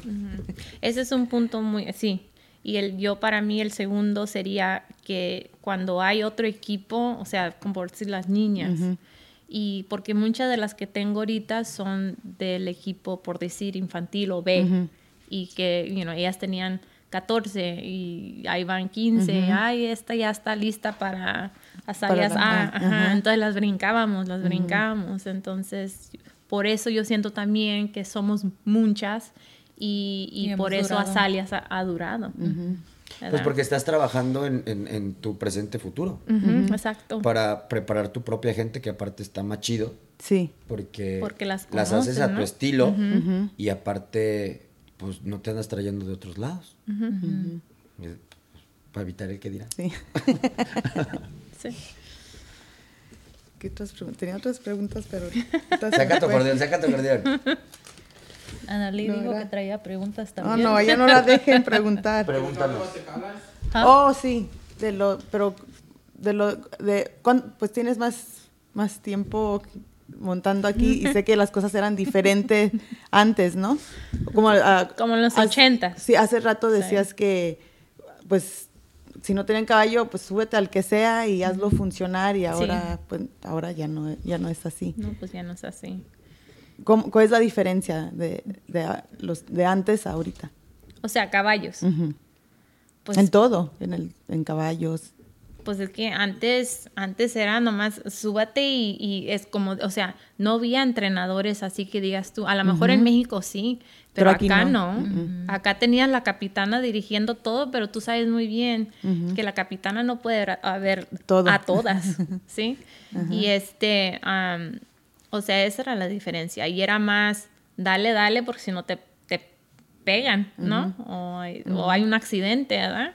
Y, este, y era más, o sea, uno buscaba la perfección y todo eso, y en veces salía, en veces no salía, y este, pero no era como con detalle ahorita. Si yo me pongo a ver antes, yo decía, yo tengo videos, tengo de los VHS, ¿te acuerdas de los VHS? La camarona que mi papá firmaba, mi mamá firmaba, tenemos como cientos de videos de prácticas. Y este, uno se pone a ver y era una correteada, o sea, nomás se miraba, o sea, no se, no se miraba una orden de, de, un ejercicio, o sea, sabíamos lo que queríamos, lo que ocupábamos hacer. Donde, donde sí, pero nunca, o sea, con una visión de, de oira, van a hacer un peine o un, ¿sí me entiendes? Lo que salía a diario a lo mejor bien era el abanico porque ya sabíamos que era así. o sea, a lo mejor había espacios laterales y todo, frontales, pero diario era un, ¿verdad? El abanico. pero, o sea, nada con esa, o sea, teníamos duda. Disciplina no había casi. Creo. Casi, casi no. Oye, ¿es a, a, principios no. Sí. No, yo comencé a ver disciplina así intensa cuando comenzó, o sea, a Salias. Porque fue cuando, ah, o sea, todos conocemos a don Víctor Muñoz, ah, paz descanse. Este, él fue nuestro entrenador a iniciar a Salias.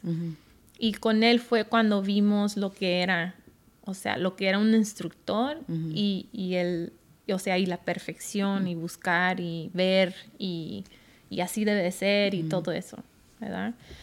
Y este, pero antes, antes no, no, no había nada de eso. La cosa era de nomás entrar y a ver que me, oh, yo sí me miro bien.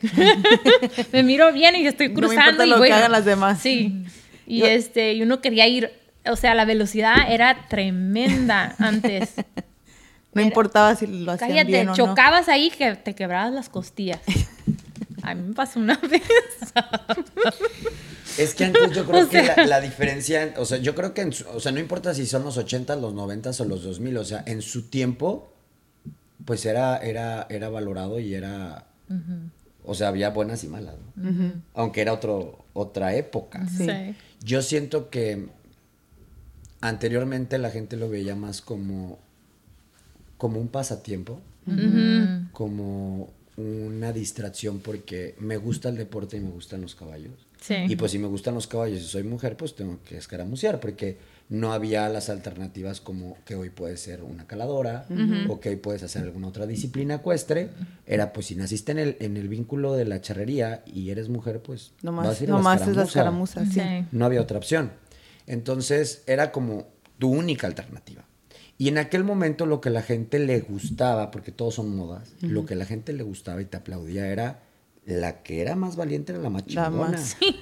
la, que, la, más la que le daba más reacción era la más buena. Oh, sí. la velocidad era tremenda. Cosa que hoy no. no hoy la no. más calculadora y la más exacta es la más buena, uh -huh. no la que corre. Sí. Entonces, esto ha ido evolucionando y yo creo que va muy de la mano cuando tú ya empiezas a pensar en buscar ser profesional, uh -huh. tus acciones empiezan a verse o actuar como un profesional y eso uh -huh. te va impidiendo seguir haciendo cosas que te causaban gracia, te gustaban, dices, sí. pues está chido, pero pues no. no. Voy a perjudicar a mi equipo, o sea, no puedo correr como loca. Sí. Y yo creo que se ha ido manipulando a ese punto. Uh -huh. Obvio ha crecido, no era lo mismo que antes compitieran en el estado de California uh -huh. 10 equipos, ahora que sean prácticamente casi 30, ¿no? Uh -huh. No sé exactamente la cifra. Sí. sí. Pues evidentemente eso te exige cada día buscar mayor perfección.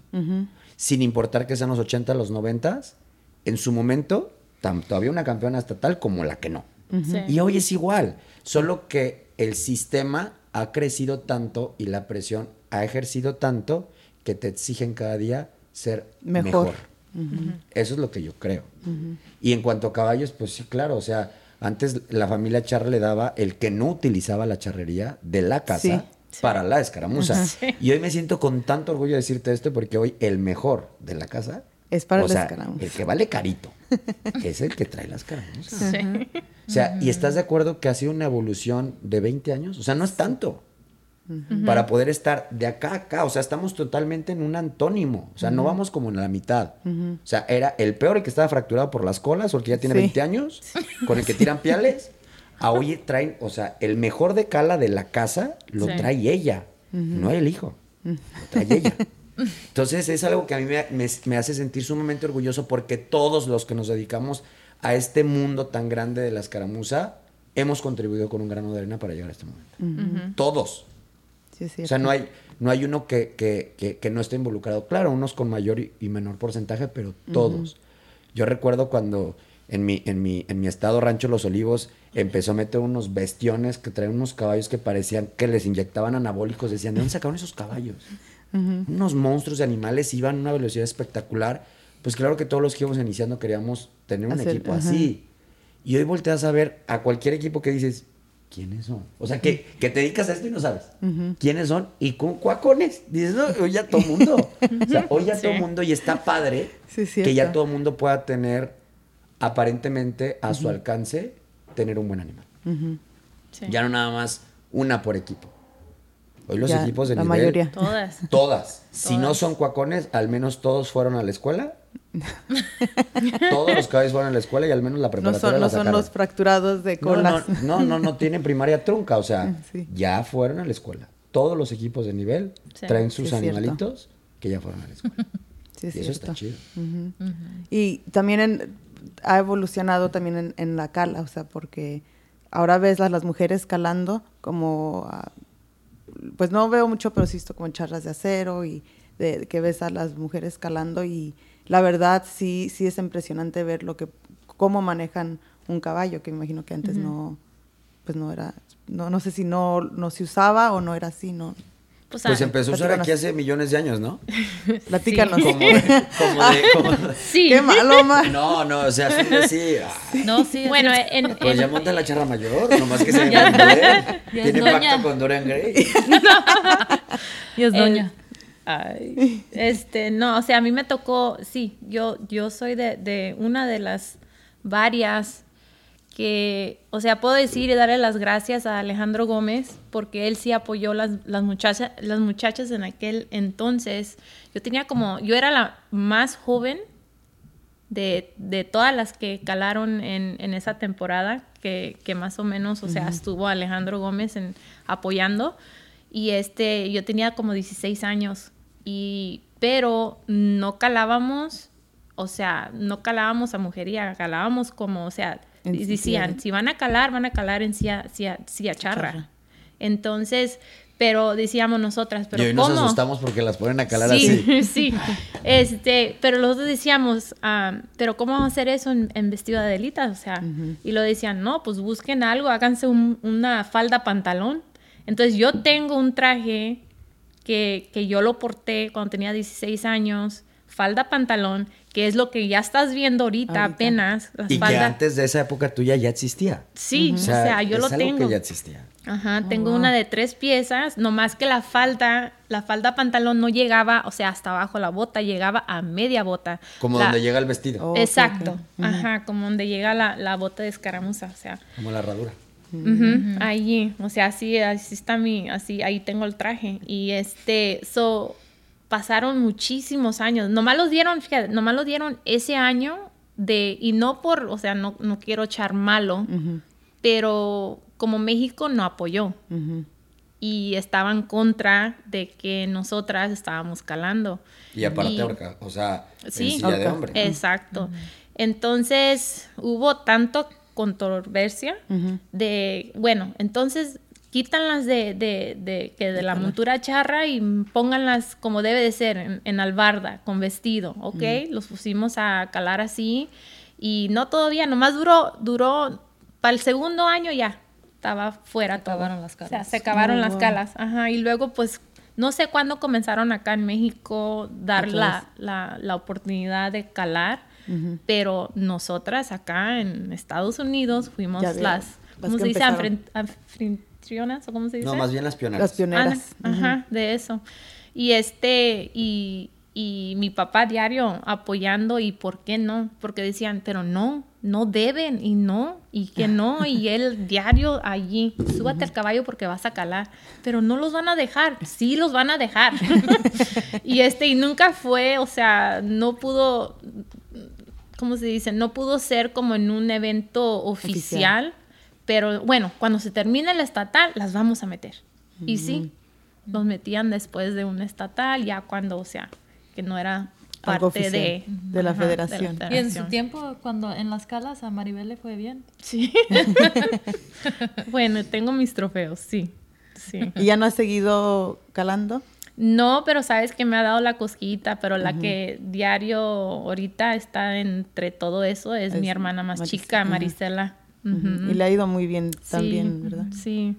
¿Y en México cuándo empezó lo de las calas? Mira, no tengo la, fecha exacta, pero yo creo que debe tener más o menos como entre unos 15, 20 años que comenzó ya a hacerse como... Saber, ¿no? Como ya más buscando la profesional. Mm. Y, y cuando empezó y empezaron a hacerlo bien, la gente, aunque no quisiera voltear, volteó a ver. Y entonces, durante prácticamente un poco más de 10 años, fue como de, ah, pues hazlo mujeriega y hazlo como puedas y, y aparte, hazlo bien. ¿no? Porque era como de quieres, pues hazlo bien. No nada más lo hicieron bien, sino llegó el punto en el que, ah, ¿quieren mixto? O sea, vas a competir al igual que él. O sea, vamos por los mismos puntos, va, órale. Ya después eh, la gente empezó a decir, bueno, es que no son las mismas circunstancias y definitivamente no son las mismas circunstancias.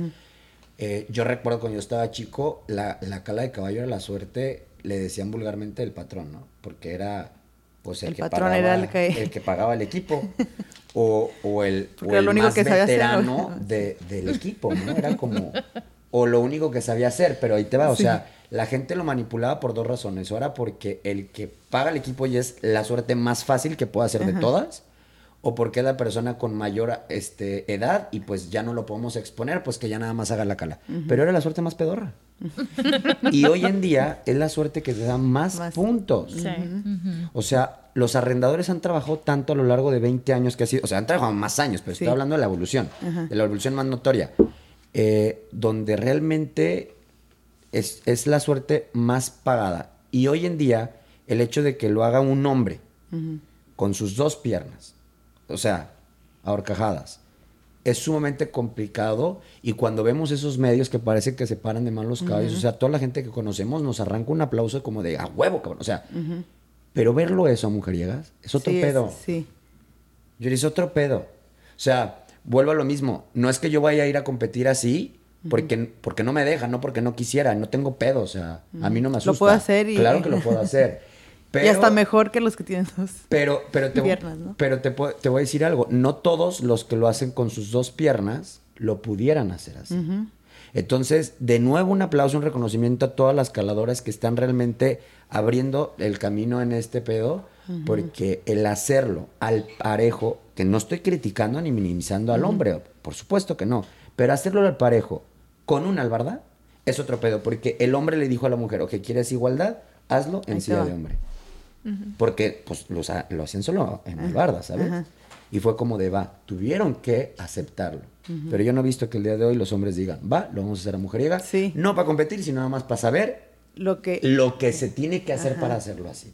El otro día, hace poquito, va a hacer un comercial, un arrendador me está diciendo, oye, es que el caballo lo ve muy diferente cuando lo para ella con albarda. Entonces yo volteé súper serio en, mi parte mamona y le dije, pues ¿cómo no quieres que falle, cabrón, si tú no te montas mujeriega? Entonces me vio ofendidísimo, así como de, porque aparte la gente se tripea, ¿sabes? Si le dices que se monte mujeriega, parece que ya le está diciendo que sí es gay, una cosa así. O sea, la gente se, tripea. Sí. claro, o sea, mal. Y eso es no tiene Y en realidad, si estás arrendador y estás arrendando un caballo que, de una caladora que va a ser en, a mujeriegas, pues y, y, te lo juro que si, si, en alguna ocasión desconozco, ya entrevistaron a algún arrendador o en el futuro lo van a entrevistar, te puedo decir que el 50% un poquito más de su mercado actualmente es para, para la mujer. Entonces, si, eso es lo que te está llamando y de ahí estás eh, metiendo el ingreso, pues obviamente te tienes que... Ahí regreso al, al, al vato este. Entonces le dije, güey, montate a mujeriega porque por eso el caballo flota con una pata porque le falta esa pierna. No, que, o sea, como si le hubiera mentado la madre. Le dije, a ver, no estás entendiendo, compa. Yo te estoy hablando sumamente maduro y profesional. Tienes que hacerlo mujeriega para que tú puedas enseñar el caballo que lo haga perfectamente porque para eso te están pagando. Entonces me quedó viendo y me dijo, neta, no hay pedo. Le dije, no, no hay pedo. Yo estaba en otro caballo, me monto mujeriega, le dije, ¿me ves menos hombre o qué pedo? Y me dijo, no, le dije, pues chingale, cabrón, para eso te pagan. Entonces, cuando lo hace el vato, o sea, venía como súper cagado porque obviamente es otro pedo. Y cuando ya lo hizo, dijo, no mames, esto sí es otro pedo. O sea, aquí sí hay adrenalina. Dije, güey, si no quieres que la gente te vea a la luz pública, está bien, güey. Enciérrate tu lienzo, pero ponte a trabajar en la necesidad. A lo que te están pagando. Exactamente. Y lo volví a ver al mes que nos tuvimos que volver a reunir para ver el avance de los caballos. Y claro que ve los caballos sumamente distintos porque me queda claro qué capacidad tiene el vato, ¿sabes? Y me dijo, tienes mucha razón, son tabús y educación lo que nos limita a seguir creciendo. Y creo que eso es en todo, como cuando tú hablabas que no las querían dejar participar de algo oficial y las metían al final como relleno. La gente le tiene miedo siempre a lo desconocido. Sí. Le tenemos miedo a lo desconocido y entonces la parte más cómoda es pues irnos como va la mayoría. Pero justo los grandes cambios se dan cuando un valiente dice no hay pedo. y creo que la mujer ha sido muy valiente en este deporte porque en muy poco tiempo han evolucionado de una manera gigantesca. Hoy yo he escuchado equipos buenos de charros que dicen, ¿qué día entran las buenas? Porque se llena lienzo. Sí. Ah, no que no nos necesita. ¿Sabes? O sea, ahora es, ahora es, sí, ahora claro. Digo, y por supuesto en el quito del mérito hay unos charreadones que no necesitan ni una banda que esté tocando, ¿sabes? Es de todo. Pero antes les estorbábamos y, decían que perdían el hilito de la charreada uh atrás después de colas, ¿no? Se enfriaban las manos, seguramente. Y hoy en día es como de que escaramuza es buena para que entre y para que nos toque con ellas, sí. De ambas partes cuando dices, creo que lo más increíble es que no importa lo que hagas, que exista un equilibrio de las dos partes porque son totalmente diferentes. O sea, lo que hacen ellos se les aplaude enormemente y lo que hacen ellas de la misma manera se les aplaude. Y yo creo que es lo, a lo que dijiste hace rato también de que ahora antes era como que, ah, vamos por un trago, vamos. Por eso es que ahora ya se ve los lienzos llenos cuando entran las escaramuzas, porque ven lo, lo, mismo, los caballos, la vestimenta, entonces llama todo eso la, la atención que se quieren quedar a ver. Sí, claro. Y, y, te digo otra cosa chistosa, no sé, por ejemplo, me ha tocado compartir, no sé, la venta de un caballo con un charro famoso, ¿no? Y entonces, este, pues tu alumna te lleva, porque aparte la educación ha cambiado tanto que hoy no compra un caballo si no pide tu opinión, no porque esto sea un porfiriato, pues porque usan la lógica. O sea, no es, no es otra cosa más que sentido común. Si él, que conoce, me da el bobo, pues quiere decir que ya vamos más para allá. Yo voy a comprar mi gusto, mi necesidad, pero él es el perfil que requerimos, ¿no? Entonces, un, un, charro famoso, muy famoso, este, me dice, pues hay todos estos caballos. Y entonces saca el primero y yo así de, mm, este tiene primaria trunca, o sea, seguro lo usas para arriba. y entonces se me quedó viendo y me dijo, ah, no, como que me quiso... Ah, ¿quieres de, los, ah". de la universidad? Y sacó uno ya con maestría, ¿sabes? Y, este, y volteé y le dije, algo así necesitamos nos volvimos a ver a los años con otro elemento, otra alumna, y coincidió que iba a comprar otro caballo y caímos ahí, ¿sabes? Y entonces fue tan chistoso que en cuanto llegué me dijo, estos son los de la maestría, solo ve los de aquí. Yo dije, a huevo, o sea, estamos creciendo y estamos caminando porque ya la gente reconoce lo que ellas necesitan y lo que ellas están invirtiendo. Que están invirtiendo un billetote, pero billetote. Y todo eso me hace muy feliz porque te digo, somos muchísima gente la involucrada en, el contribuir con ese granito de arena para que podamos hoy disfrutar de lo que la gente que no conoce puede ver dentro de un ruedo cuando nos quedamos hasta Y es algo que a mí me llena de pasión, no tienes idea. Estoy medio loco, pero... No. pero, pero... De, de, tu... De tu, tu tiempo en, en el deporte, ¿Qué es como tu memoria lo, más, lo más, sé cómo se dice, lo que más, lo más emotivo, no emotivo, lo que más, una memoria en, el deporte que más... Como algo que yo recuerde como muy especial. Un recuerdo que, ajá.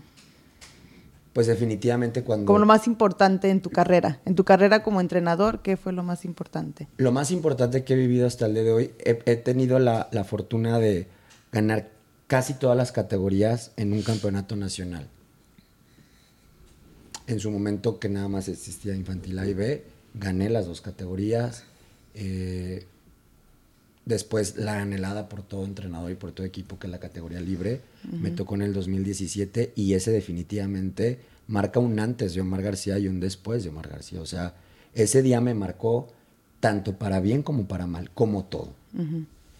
Posterior se inventó la categoría de charro mayor y también ya tuve la suerte de ganarla. Las únicas categorías que no he ganado, porque una nunca he tenido, un dientes de leche, y juvenil sí he tenido, pero no le he pegado al gordo, porque seguramente he descuidado algo por esa fijación de ganar también esa categoría. Solamente dos no he ganado, todas las demás ya. Pero la libre, que es la más competida, la más concurrida, el hecho de de saber que eres ante los ojos de tu jurado y de tu misma competencia de ese momento el mejor, no, te lo puedo explicar. O sea, no hay forma que yo te pueda decir, y no estoy hablando de la parte de la soberbia, te lo estoy hablando de la parte de que dices, ¿es en serio? O sea, ¿es en serio que lo, logramos? ¿Es en serio? Y empiezas a hacer un recuento de, todo lo que hiciste, para, llegar, a ese momento, ¿sabes? Yo durante muchos años de mi vida soñé con ese momento. Es como, no sé, me imagino la chava que sueña con casarse, ¿no? Y ya se casó y al día siguiente dice, ¿y ahora qué se hace? pues se hace cuenta que me pasó eso. O sea, yo toda la vida soñé con ser campeón nacional. Y entonces yo siempre dije que el día que fuera campeón nacional iba a poner una peda tamaño acme. Claro que no es cierto. a dormir, yo creo. Sí, claro, terminas súper cansado, pero lo único que yo quería era dormir. O sea, yo no había comido todo el día y lo único que quería era dormir. Me dieron un, trofeo bastante grande y, cuando abrí los ojos al día siguiente, lo primero que vi fue el trofeo, ¿no? Y cuando sacas de pedo que dices, no es mi casa, estoy en un hotel, así como confundido. Y en ese momento me llegó como un sentimiento súper chistoso, como, como yo te pongo muchísimos ejemplos de mujeres porque, pues, gracias, ¿verdad? Trabajo con mujeres. Como tipo el, posparto que, pues, estás feliz por tu bebé, pero no está chido, ¿sabes? Eh, eso me pasó. O sea, yo tenía eso enfrente de mis ojos en el cuarto de mi hotel y empecé a llorar como un niño. Porque mi primera pregunta fue, ¿ahora qué voy a hacer? O sea, durante tantos años trabajé por esto, ¿qué, hoy, ¿qué voy a hacer? O sea, ahora, ¿qué, ¿dónde está mi ilusión? O sea, ¿hacia dónde voy? Porque después de ese momento no hay otro. O sea, ninguno de los entrenadores que han tenido la suerte y la fortuna de su dedicación para llegar a ese momento, ya no hay nada para arriba. Puedes repetir otro. Sí. Pero no hay nada para arriba. Hasta ahí llegó el pedo. Entonces es una situación interna súper ruda que a, a nivel negativo es así y a nivel positivo todo lo que he vivido bonito, regular, malo y de la chingada, para llegar a ese momento, lo vuelvo a repetir tres veces con volverlo a vivir. Así te lo digo. Jamás lo voy a olvidar. El día que mi memoria empiece a fallar, yo creo que son de las cosas que voy a seguir atesorando, porque aparte me tocó una, una final donde Hidalgo puso como mucha inversión en su final y me tocó pirotecnia y confeti, oh. pendejada y media, yo me sentí artista. Como en Disneylandia. Sí, se puso padrísimo y no, no te lo puedo escribir, o sea, la gente me abrazaba, me felicitaba, yo estaba como ido, como, como que no, como que estaba en otra órbita, no, no lo distinguía, pero sin duda ha sido el momento más importante. Y ya como comentario, porque no las dejo hablar, qué bárbaro yo. Otra cosa que me gusta mucho, eso es un momento específico, pero algo que, que, me llena muchísimo es cuando soy parte del proceso de alguna persona, no importa que sea corta edad o en algún otro proceso de la vida, de su edad, pero que veo que logra con perfección algo dentro de la A a la Z del abecedario de todo lo que tenemos que hacer dentro de la escaramuza. Y que aunque tú estés en la grada más alta, con la mirada busca porque sabe que lo hizo perfecto y que quiere enlazar esa, esa mirada contigo para que obtener el reconocimiento, es algo inigualable. Cuando puedes enlazar esa mirada con esa persona y que dices, güey, lo hizo, y lo hizo bien, es lo más chingón que te puede pasar cuando eres instructor de lo que sea, creo yo. y Porque sientes que tú fuiste parte de... Por supuesto, del proceso. Y el ver la, la cara de, de, felicidad y de, y de, sobre todo de auto valorarse esa persona por, por su desempeño y su capacidad, es un sentimiento súper bonito. que, que te puedes ir a dormir tranquilo y dices... Estoy, logrando mi estoy objetivo. bien con la gente, ¿sabes? Aunque un día antes te has un cagadón impresionante porque no le salía. Pero eso, ese, ese, no sé cómo explicártelo, ese intercambio Porque no necesitas ni, platicar con la pura mirada, sientes lo que Claro que no, porque normalmente no te lo va a decir porque todavía te recelo de que la cagaste súper fuerte o este, tiene miedo de que le vayas a decir, pero te faltó un poquito más. no, no, no hay comunicación verbal, es raro. La comunicación es totalmente visual y ese intercambio de la mirada es como de... Con eso me Es algo que a mí me encanta.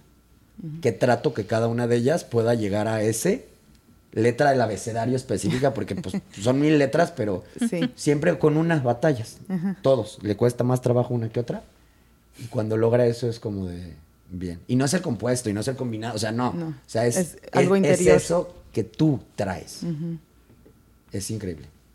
y yo creo que es lo que me, me da la, chispa de seguir todos los días. Eso te iba a preguntar, eso es lo que te... Claro. La razón por la que sigues. Odié tu clima y si ahorita me dicen que me vaya a entrenar, me puedo ir a volver a entrenar porque amo eso. Y si me dicen que me pare a las 6 de la mañana, lo voy a volver a hacer porque amo eso. Y puedo no comer porque amo eso, ¿sabes? Sí. Y no lo dejaría por nada. Y no lo he dejado por nadie. Mucha gente se ha agüitado, ¿eh? Pero no, o sea, es algo que para mí es prioridad. Definitivamente. Qué bien. Y, qué suerte, porque yo creo que no, mucha gente tiene eso de su trabajo, no mucha gente puede sentir eso de, su trabajo. Y qué bonito que tú puedas hablar así de, lo que tú haces y de lo que a ti te apasiona. Sí, claro. No, o sea, Aparte porque soy libre como Jalisco. Imagínate que yo estuviera cerrado en una oficina, que no tengo nada en contra de la gente que lo hace, pero yo no pudiera, me volvería loco. O sea, todos los días estoy, sabes, en el aire libre con los animales, que me fascinan los caballos.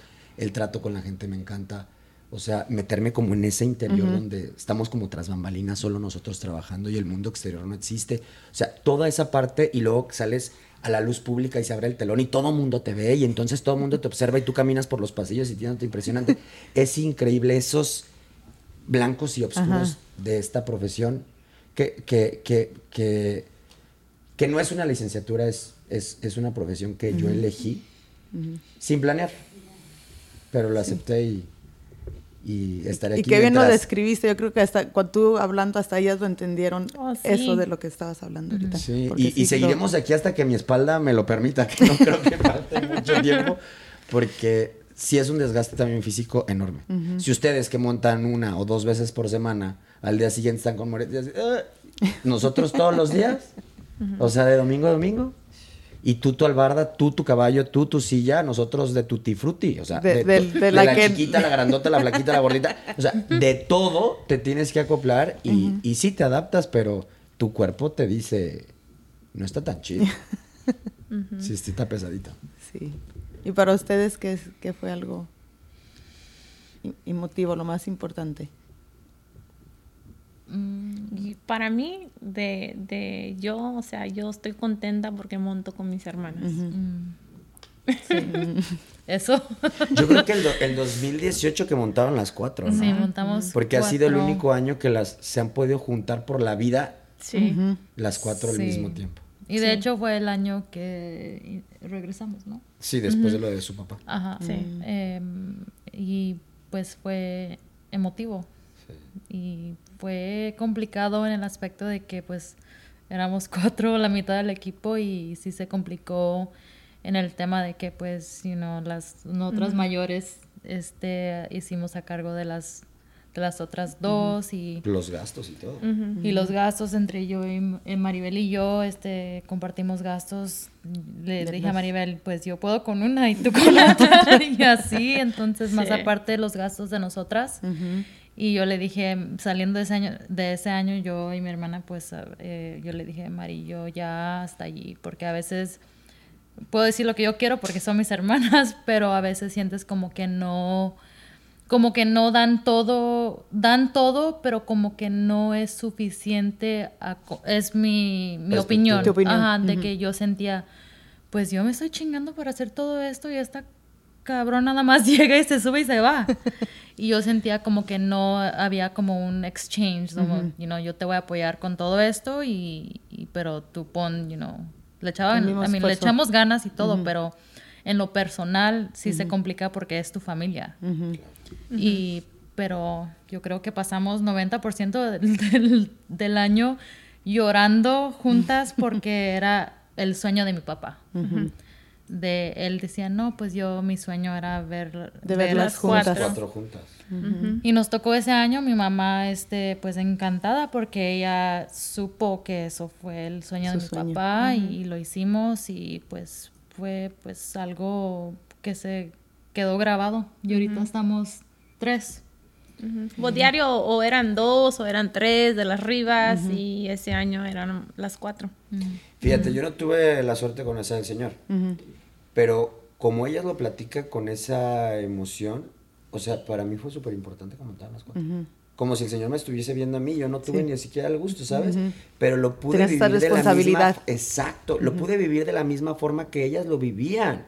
Y cuando montaron las cuatro, todos le patinamos y le bailamos de una u otra forma porque las cuatro salían adelante. Y lo que dice María es justamente también como muy importante y de repente te duele un poquillo, pero no es justo porque sea la hermana o no, sino en cualquier lugar la persona que no le cuesta, no valora. Y es cuando tú dices, pues yo valoro lo mío y aparte a marchas forzadas porque es el doble, es como súper pesado. Pero definitivamente el 2018 yo creo que fue una, una experiencia súper importante para Salias porque justo montaron las cuatro por todo ese legado que conlleva para la familia Rivas. Y, y, para mí que yo llegué como de embarradita así, eh, me lo tomé súper, súper personal. Y era el primer año de la, de, de la, más chica, en este caso Marisela, o sea, compitiendo de manera ya formal.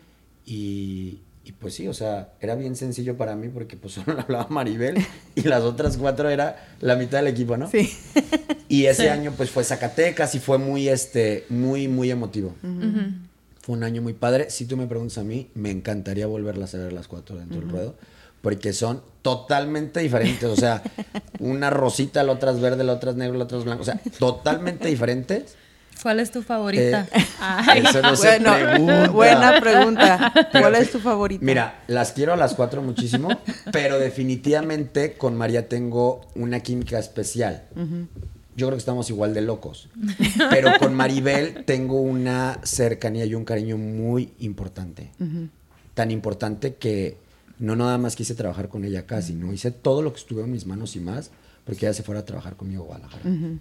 Y rompiendo fronteras, literal, ahora sí aplica. Y entonces es, no, no te puedo decir favorito porque eso no existe, pero con quien fuera de los lienzos charros, tengo esa química que yo pudiera irme a viajar por el mundo, será con María, ¿sabes? Porque ya somos, somos este amigos fuera de este pedo. Sí. Que tienes amigos aquí y tienes amigos que trascienden ya tu vida personal. María está en ese nivel. Basta. Entonces, me encantaría que volvieran a montar las cuatro juntas y ojalá que se me pueda toque hacer. otra vez. Em, y hasta eso, pues mi hermana es la cabeza del equipo. Igual habíamos dicho ya que hay una cabeza en el equipo y, ella literal hace todo. Todo. Todo. Todo, porque, o sea, tú lo entiendes perfecto. O sea, montamos en sus instalaciones el hecho de que todo lo que hace la gente en Estados Unidos para llegar a una práctica que es, dijeron ustedes, too much. Sí, está cabrón. Eh, aparte ella, un poquito más, porque aparte ella tiene que, y se, ve cagadísima, porque la ves arriba de su tractorcito rastreando el lienzo. y luego regando el lienzo. Y luego acomodando sus conitos y poniendo su, cuadrícula y poniendo su cal y todo esto, en lo que las demás van llegando a ensillar sus caballos, cada quien con su remolque, con su caballo. Ella hace eso, más toda la preparación que conlleva sus instalaciones. Entonces, realmente, un día de práctica de Azalia empieza para Maribel desde que abre el ojo hasta que cierra el ojo. Desde el lunes, si entrenamos el, viernes, el sábado, el lunes ella quiere estar entrenando. y se estresa y le da chorro. Ay, no. Pero es padre, pues. Lo entiendes perfecto, pues tú lo has hecho también. algo como de tu pregunta, eso es lo que nos motiva o era, em, es especial para nosotras de montar juntas. Entonces, eso fue lo más, hasta ahorita el momento, lo que más. Sí, a mí, hemos ganado. Como un recuerdo que este, más les. Sí. o sea, eso para mí es lo más dulce. Quiere llorar. Ay, no. Pues sí, es, que montar con tu familia, sí. Y más ahora que está tu hija montando, me imagino que. Mm. Otra historia. No, pero ya pasen en los cines, por favor. Al staff. Sí. es algo, a mí, yo lo tomo diferente, Marisela lo toma diferente, Rosita lo toma diferente, yo estoy como más fría, ella es como, todas somos frías, yo creo, como tough love, ¿verdad? Pero mi hermana a verla ella llorar, yo sé lo que es nosotras, nosotras, yo sé lo que es ella, lo que nosotras somos para ella. Lo que ustedes significan para ella. Para ella y montar juntas. Por eso yo no dejo de montar, porque digo, pues voy a seguir montando hasta que tú dejes de montar y así, y así estamos. Y así se echan la bolita cada año. Sí. Ya me lo voy a hacer doña, le digo. Ya, pero no, es muy, es algo muy especial, especial por... Bueno, ahora no puedes dejar de montar hasta que tu sobrina monte contigo. No, y eso también ya lo viví con ella en el Nacionalito y, y igual Clarice, este, yo estoy, es, es, es Maribel chica, Clarice. Literal es un clon. Pero este, yo creo que de ahí justo es como como nuestro deporte sigue creciendo. O sea, hoy tú, tus hijas, eh, como dijimos hace un momento, eran cuatro arribas. El día de mañana, muy probablemente entre tías, hermanas y sobrinas sean las ocho, ¿sabes? Y así es como crecen los equipos y empiezas a unificar esos criterios y empiezas a buscar esa, esa línea que te gusta mantener. Eh, algún momento lo platicábamos Maribel y yo y era como de, pues yo creo que Clarice no va a querer montar porque aparte ella practica otra actividad totalmente independiente a lo de nosotros. Entonces, eh, yo siempre le decía, ponla a montar y ponla a montar y ponla a montar. Es como que no le gusta. Y como que no le gusta. Y aparte, pues al ser su hija era tres veces peor de exigente con ella, pobrecita. y ahí estoy, no le grites. Y un día empezó, ¿sabes? Como de, pues como que trae ganas. Y si le hago su equipo y yo, pero no me lo dijeron dos veces, Hace, pero no tengo niñas. No te preocupes, y ahorita buscamos por ser mar y tierra. Y, y, se, y, empezó como un juego, ¿sabes? como, como muchas cosas en la vida que empiezan sin mucha planeación. Así empezó. Y, y afortunadamente la gente que se sumó en el proyecto en cualquier momento de él eh, aportó algo positivo y, y al ser algo con buena intención, el resultado no puede ser diferente. Entonces, justo lo platicábamos, o sea, los cuatro que estamos en esta mesa tenemos todos una trayectoria de chingarle duro en este deporte durante muchos años. Y es cuando dices, qué padre que hemos crecido todos dentro de este proceso, porque qué bendición que una persona como su hija que va iniciando en este deporte en su primer año tenga la suerte de ser campeona de, Estados Unidos en su categoría. Donde muchas de nosotros nos costó uno la mitad del otro lograrlo, pero gracias al profesionalismo que hoy nos exige nuestro deporte, intentamos empezar con el pie derecho. En vez de equivocarnos de pie. O el dicho muy famoso, que al que buen árbol se arrima, pues buena sombra lo cobija. Entonces esto ha crecido tanto que no necesitan tener la experiencia de la vida que muchos de nosotros la tenemos para lograr los resultados. Es cuando te empiezas a hacer como microondas, eres práctico, pero sin olvidar la receta original. Sí. Porque eso es lo que te va a dar el sabor, ¿sabes?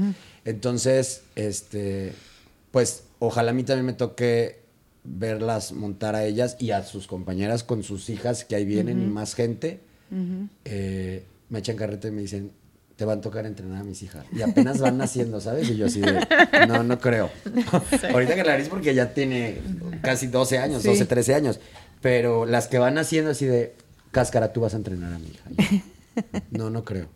Pero ojalá que... O, a tu sobrina, porque también tienes sobrina. No, sobrino. estoy pidiéndole a Dios que me mande una sobrina, porque pues, si no, ¿qué va a hacer? Diles que se apuren. Pero nunca lo había pensado, fíjate y me da miedo. Creo que, creo que no sería buen entrenador con ella. Sería o sea, muy, es muy exigente. O muy barco. No sé. Soy muy exigente en la vida real. Con mi hermana soy. O sea, mi hermana es mi peor alumna y yo soy su peor instructor. Pero gracias a esa combinación, creo que es de las mejores jinetes que he tenido en mi vida profesional dentro de un ruedo. Está muy cañona cuando monta pero ha sido muy complicado. Pero como ya sería otra generación, probablemente sería bien barco. No mejor que la entrene alguien más. Sí, ¿no? Ahí te la mando, Maribel, para que te la entrenes. Gracias. Pero sí, ¿qué sentiste tú ver a tu hija haciendo lo que a ti te gusta, que ahora a ella le, le guste? Pues, pues Say the truth. ¿Qué sentí? Pues yo pienso que lo mismo que sintió mi papá cuando los vio a nosotros montar. Es mi sobrina, yo la vi, yo estaba como que me cago. Las dos tenían cara como si nunca en la vida hubieran ido a un lienzo. Sí. Y, le entramos, porque no? Y como las dos pues, no montaban, estaban súper nerviosas. Y luego Maribel me dice, soy tan feliz de que estés aquí porque tú te vas a encargar de todo. Yo puedo ir a sentarme en las gradas como cualquier persona. Como una persona normal. Como la mamá. Exactamente. y las dos estaban, o sea, no estaban en las gradas. Estaban lo más cerca a, bambalinas, por fuera, pero las dos estaban súper nerviosas. Ya se cuenta la jitomata y la perejila. Una le decía, eh, ¿te traigo un traguito para el menú? Y la otra, sí. Y entonces las dos terminaron con salipuces porque estaban cagadas, porque es algo que ya sale de sus manos, ¿sabes? En este caso ya es la sobrina, es la hija. Control. ¿no? Y tú lo, lo estás viviendo justo también. Entonces pues qué más quisieras de llevarle la rienda. Sí. Pero no puedes. Sí. Y lo único que haces es pues encomendarte el de arriba y lo único pues que no se vaya a caer. Y ya después pues que no sea la más tonta, ya después pues que sea la más chingona y la expectativa va creciendo. Sí, sí, sí. Pero yo me siento muy afortunado de poder compartir con, con todas mis alumnas, ahorita con, con Nasales que estoy aquí compartiendo esta mesa contigo, de poder no solo ser su entrenador, yo creo que eso es lo que todos los entrenadores de alguna manera nos toca vivir. No solo somos sus entrenadores, somos parte de su vida, somos de alguna manera sus amigos y, y, vivimos la vida junto con ellos. Y eso es algo que, por eso tampoco lo siento trabajo, porque yo la siento como como parte, de, mi familia, ¿sabes? Como si es mi prima lejana que vive en Estados Unidos, que no conocía y ya conocí. Haz de cuenta, algo así, ¿sabes? Sí. Entonces. Porque aparte compartes, como ahorita compartes, pues, ahorita que están Hasta el baño, imagínate. Hasta el baño compartimos. Este, compartes todo. Compartes todo, tú, tú lo entiendes, tu entrenador sepa, es parte de tu vida, o sea, cuando. Porque no nomás en el lienzo, a veces en lo personal te tienen que y hay un punto cuando son solteras, vaya, que no son casadas, todos los novios odian al entrenador porque, ¿y por qué? ¿Sabes? O sea, hemos pasado por ahí todos. Ya cuando estás casada es como de, mm, ¿y por qué le escribes más? Y, pero ya como que se relajan y pierden un poco el interés. Pero hay como diferentes facetas donde el entrenador es, es una persona muy importante en la vida de una competidora. Sí. Como el Papa, dijiste tú. Sí, bueno, no. Era un ejemplo, pero... Algo este, cerca. Algo sí. Sí. Pero es algo muy padre que puedas involucrarte en la vida de cada ser humano de esa manera. y, sobre todo, te digo, yo cuando vengo, yo, yo siento que llego como a mi casa, porque me abren las puertas de su casa como mi casa. Soy súper mamón y entonces no como esto y quiero esto y fumo de tal cigarro y él... Pero hace cuenta... Es especial. Más que mi mamá, o sea, lo que yo quiera. O sea, ¿cómo chingados no voy a querer venir si me tratan increíble? Por supuesto que es algo padrísimo y no, no es por la cuestión económica ni por la parte de, la conveniencia, es porque independientemente de recorrer tantos kilómetros de medio dormir, de no dormir, de medio comer, del cambio de, todo, eh, vale la pena. Es una experiencia que disfruto muchísimo y quiero contribuir con mi grano de arena para que en esta región, en este país, la escaramuza crezca más de lo que ha crecido, que yo pueda tener la oportunidad de, ser parte de esa evolución y, de que mis compañeros sientan más presión chida y yo sienta más presión chida y cada día tengamos equipos de mejor calidad en estas zonas. Es algo que para mí es importante y quiero contribuir en eso porque pues porque nos gusta protagonizar, pues, o sea, está padre ser así. Y, pues bueno, por eso y muchas más ideas me casé con, los proyectos de Estados Unidos y acá me seguirás viendo. no, qué bueno. ¿Y por qué es lo importante de lo competitivo? Que no es tanto, y es un tema que se me olvidó hablar, como de la rivalidad, no es tanto de la rivalidad entre equipos, es más bien como lo que te hace a ti ser mejor a ti misma. O sea, no es rivalidad de, un, de uno, bueno, la mayoría, no, la mayoría, algunos equipos no es, para mí no, no somos rivales, somos competidoras y que usted, al verlas ustedes, no, ok, yo también quiero hacer mejor. Sí. Y, sabes qué, tocaste un tema bien importante. Mm, mucha gente cree que somos rivales, no estoy hablando específicamente a Salias. Sí, en, sí en general. ¿Sabes qué? Es que es bien fácil ponerle un nombre y una etiqueta a algo que tú sientes. O sea, digo, para decirlo claro, o sea, Quetzal y Azalias han sido dos proyectos interesantes en Estados Unidos y la misma gente las ha querido hacer rivales. Pues si fuéramos rivales no estuviéramos en la misma mesa ahorita platicando. Exactamente. O sea, de Exactamente. Pero le tienes que poner un nombre a ese sentimiento. Y pues se lo vas a poner a lo más cercano, pero realmente la competencia y la rivalidad es contra tus propias marcas. Pero evidentemente, como eres el objetivo a vencer, pues entonces mi subconsciente me traiciona, ya no te saludo igual. Y empezamos a manipular nuestros actos y acciones que en un momento se convierten en un hábito y pueden pasar 10 años y dices, eh, en una ocasión que coincidiste en el baño así de, oye, pero fue súper linda, ¿por qué no le hablabas y siempre le hablabas súper bien? Pues por hábito, hija, porque realmente nadie se ha hecho nada, o sea, realmente nadie se ha hecho nada. Yo creo que el hecho de buscar esa rivalidad es contra ti y le tienes que poner un nombre porque no puedes decir, el pedo es contra mí mismo. O sea, no, lo decimos así. Entonces es más fácil ponerle la etiqueta a algo más, creo yo. Pero si eso no existiera en el ser humano, no nos alienta a ser mejores. Sí. Y era a lo que iba, que por eso quería hablar de la rivalidad, que no es tanto, porque sí, yo pienso que era la gente que decía, son rivales, o, pero no era eso, era más, pues las dos. Pues eran las más fuertes. Sí, entonces eso motiva, yo me imagino que las motivaba a ustedes, a nosotros, no por lo que hace la otra, sino por mejorarnos nosotras mismas, como que a querer ser mejor o la mejor puntuación. Y que nos vaya bien a las dos. Sí, sí, sí, sí. No, y, y, y también, o sea, para mí un punto es, si, si somos buenas aquí, o sea, uno quiere ser buena aquí para poder ser algo o vernos bien, en, México. Y sí, sí es lo, importante y yo creo, tú que tienes una hija, yo también, que, que, es lo que quiero que vean, que es como mujeres nos tenemos que defender y apoyarla una a la otra. ¿Les puedo decir algo que no estoy de acuerdo con ustedes? Mm. En eso. Eh, sí. No, en que se apoyen como mujeres está perfecto. Pues eso es lo que hacemos todos los días ustedes dentro de un grupo de trabajo que es La Escaramuza. Pero que nos vean igual que México o que podamos estar como al nivel de México o el sinónimo que tú quieras, eso es totalmente erróneo hoy en día, les voy a decir, porque hay gente de este país que equipos muy fuertes en mi país las están invitando para que sean parte de manera constante en sus proyectos. ¿Qué te está diciendo eso? ¿Que seguimos estando no al nivel? No, pues creo que ya estamos al nivel. no todo mundo, porque pues dijera mi abuelo, si todos corremos al mismo tiempo no nos vemos del polvaderal. Obviamente hay gente que se esmera más en su preparación, pero actualmente hay gente que es de Estados Unidos, que monta en proyectos totalmente con historia en México, a la par, sin ningún problema. Entonces estamos en el mismo nivel ya. La diferencia de quien no quiere superarse tanto allá como aquí o en China. La que no quiere superarse no se va a superar. Y la que se quiere superar, perdón, la que se quiere superar, no importa las dificultades que, tenga cada país, lo va a lograr. Yo, por ejemplo, veo a la, hermana más chica de, ellas. O sea, todos los días está punteando, todos los días está entrenando, todos los días está trabajando, todos, todos, todos, todos. Para mejorarse ellas. Y probablemente todo lo que tiene que hacer para ir a montar otra persona no, lo haría, ¿me explico?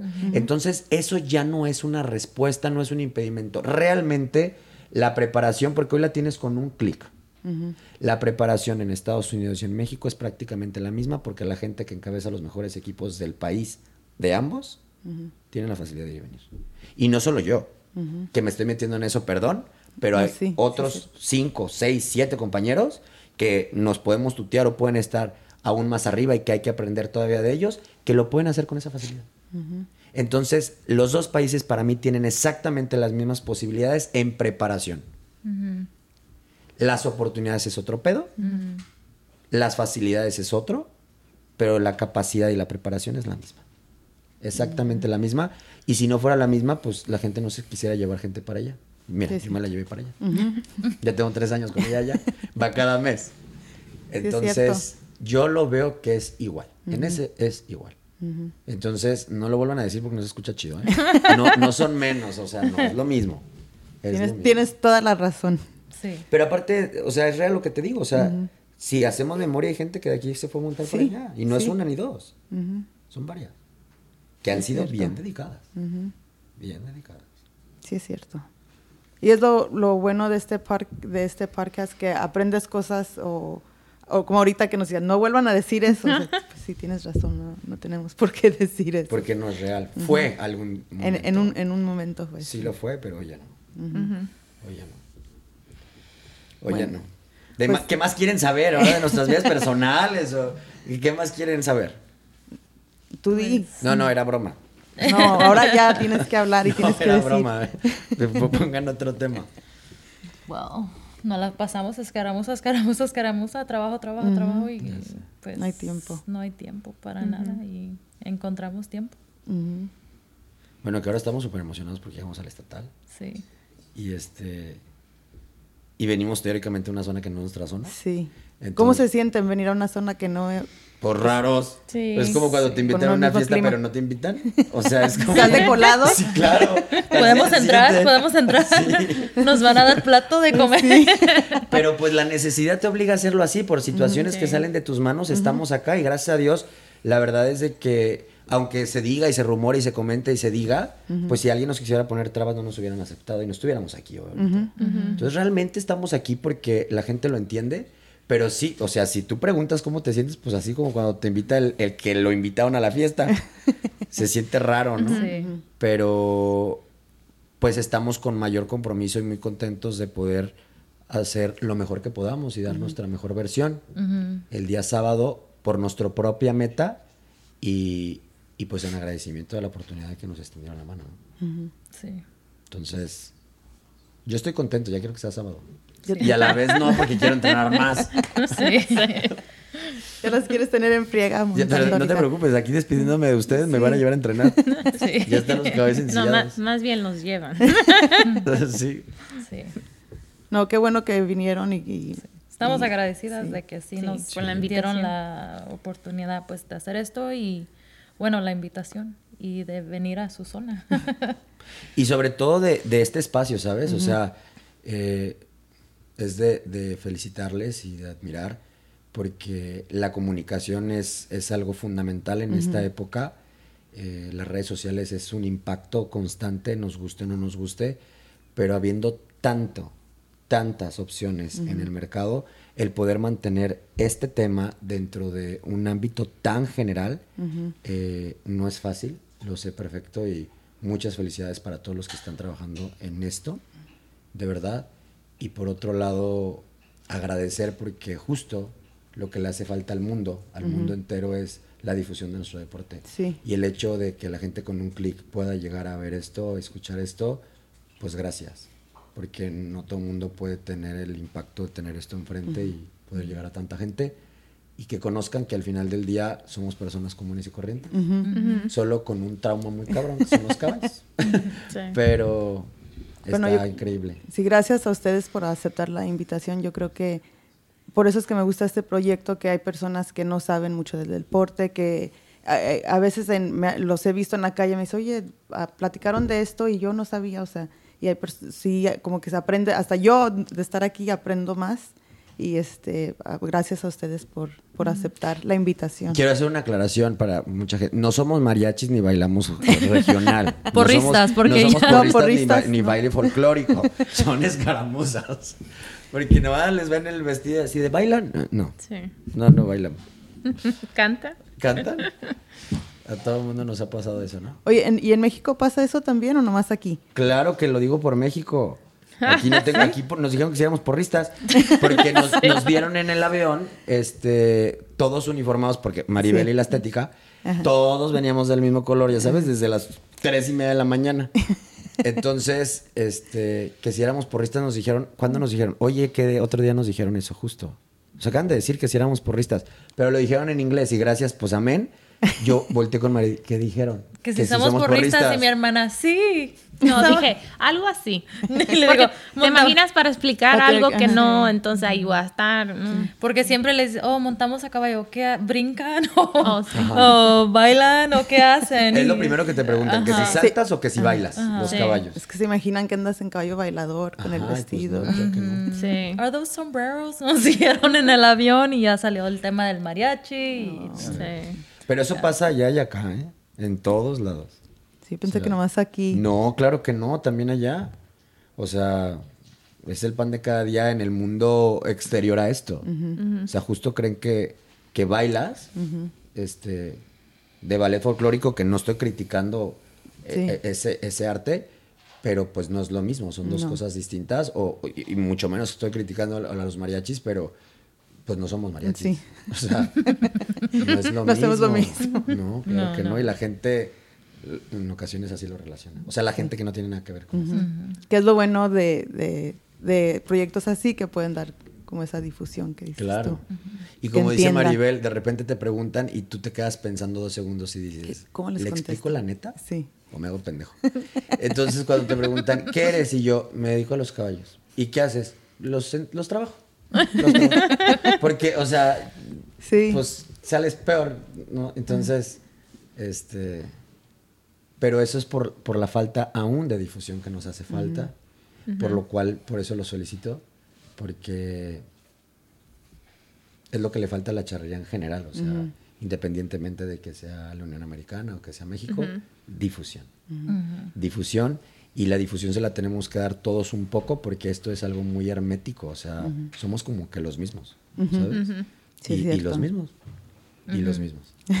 Entonces, sí hace falta seguirle dando difusión. Pues gracias por aceptar y por hablar abiertamente de sus opiniones y que tienen que decir. Y chillar. Y es que es bueno recordar y es bueno, porque la gente no sabe realmente lo que hay detrás de un equipo, lo que hay detrás de un entrenador. Entonces, quedan que son personas reales con... Mm. Claro. ¿Verdad? Sí, normalitos. Sí. somos normales. normalitos. ¿Algo más que quieran compartir o que quieran...? Este, pues hablando de la difusión, pues que nos sigan en redes sociales, en ah, la red social de Azalia. les voy a pedir a cada quien su, su Instagram, su Instagram, Twitter, lo que tengan en redes, no más Instagram. ¿Dónde te pueden seguir a mi celular? sí. no, pues este, pues a mí este, la cuenta personal es este jo-gargo este, en Instagram, que realmente es la que uso, porque Facebook, pues nada más para que me avise los cumpleaños, y Twitter nunca he tenido. Y, evidentemente, pues que sigan a Salias, tanto el equipo infantil como el equipo libre, que es lo que estamos defendiendo y apostando de este lado. Muy bien. Para que la sigan. Ahorita que compartan eh, los, la de ustedes personal ah. y luego la del equipo. Ah, bueno, el mío es M. Rivas. Uh, M. Rivas, que ya se me fue el avión. Eh, 0391. 0391, gracias. Ay, qué bien te la sabes. M. Rivas 0391. Ay, pues dime la mía porque yo no me, no me acuerdo. Mm. A ver, búscala. Aquí. Qué feo caso. Yo soy la que menos estoy en Instagram. Y pues el Instagram de Azalias es uh, underscore, Azalias guion bajo Azalia, sí. Sí, y las, ¿Y de las niñas es igual, ¿no? Es igual infantil. Después lo vamos a poner aquí sí, para que los que el, el, de Maribel es Maribel-G74. Gracias. Ya lo tenemos. De nada. Bueno, muchas gracias de nuevo y ya los voy a dejar para que se vayan a entrenar. Sí, sí. Vamos, acompáñanos, ándale. No, yo también tengo que ir a entrenar. Ah, sí. ¿Por qué? No me voy a dejar. ¿Por qué? ¿No ibas a entrenar hasta no mañana? No iba a entrenar y ya vi que estaba aquí. No, no sí, sí entreno hoy. No, qué bueno. Pero no, pues gracias a ustedes, a todos. Sí, gracias, gracias. a Charro Talk y... Gracias, Agustín. Y... Ya luego nos dicen cuándo lo podemos ver. Sí, Palomazo. Sí, no sé. Para, ah, para el próximo viernes, creo. Depende de qué tan rápido trabajen estos muchachos. Van a ser puro pip, pip. Nos dijeron que podíamos hablar libremente. ¿Verdad que sí? No pasa. No pasa nada. Ah, pues gracias. No, pues muchas gracias a ustedes y, un saludo a mi tierra, que pronto voy para allá. Ya tengo acá como 15 días, pero ya voy para allá. Y Palomazo, gracias. Y Agustín, Igual. gracias. Gracias. Judy. Muchas gracias. Sí, gracias. a ustedes.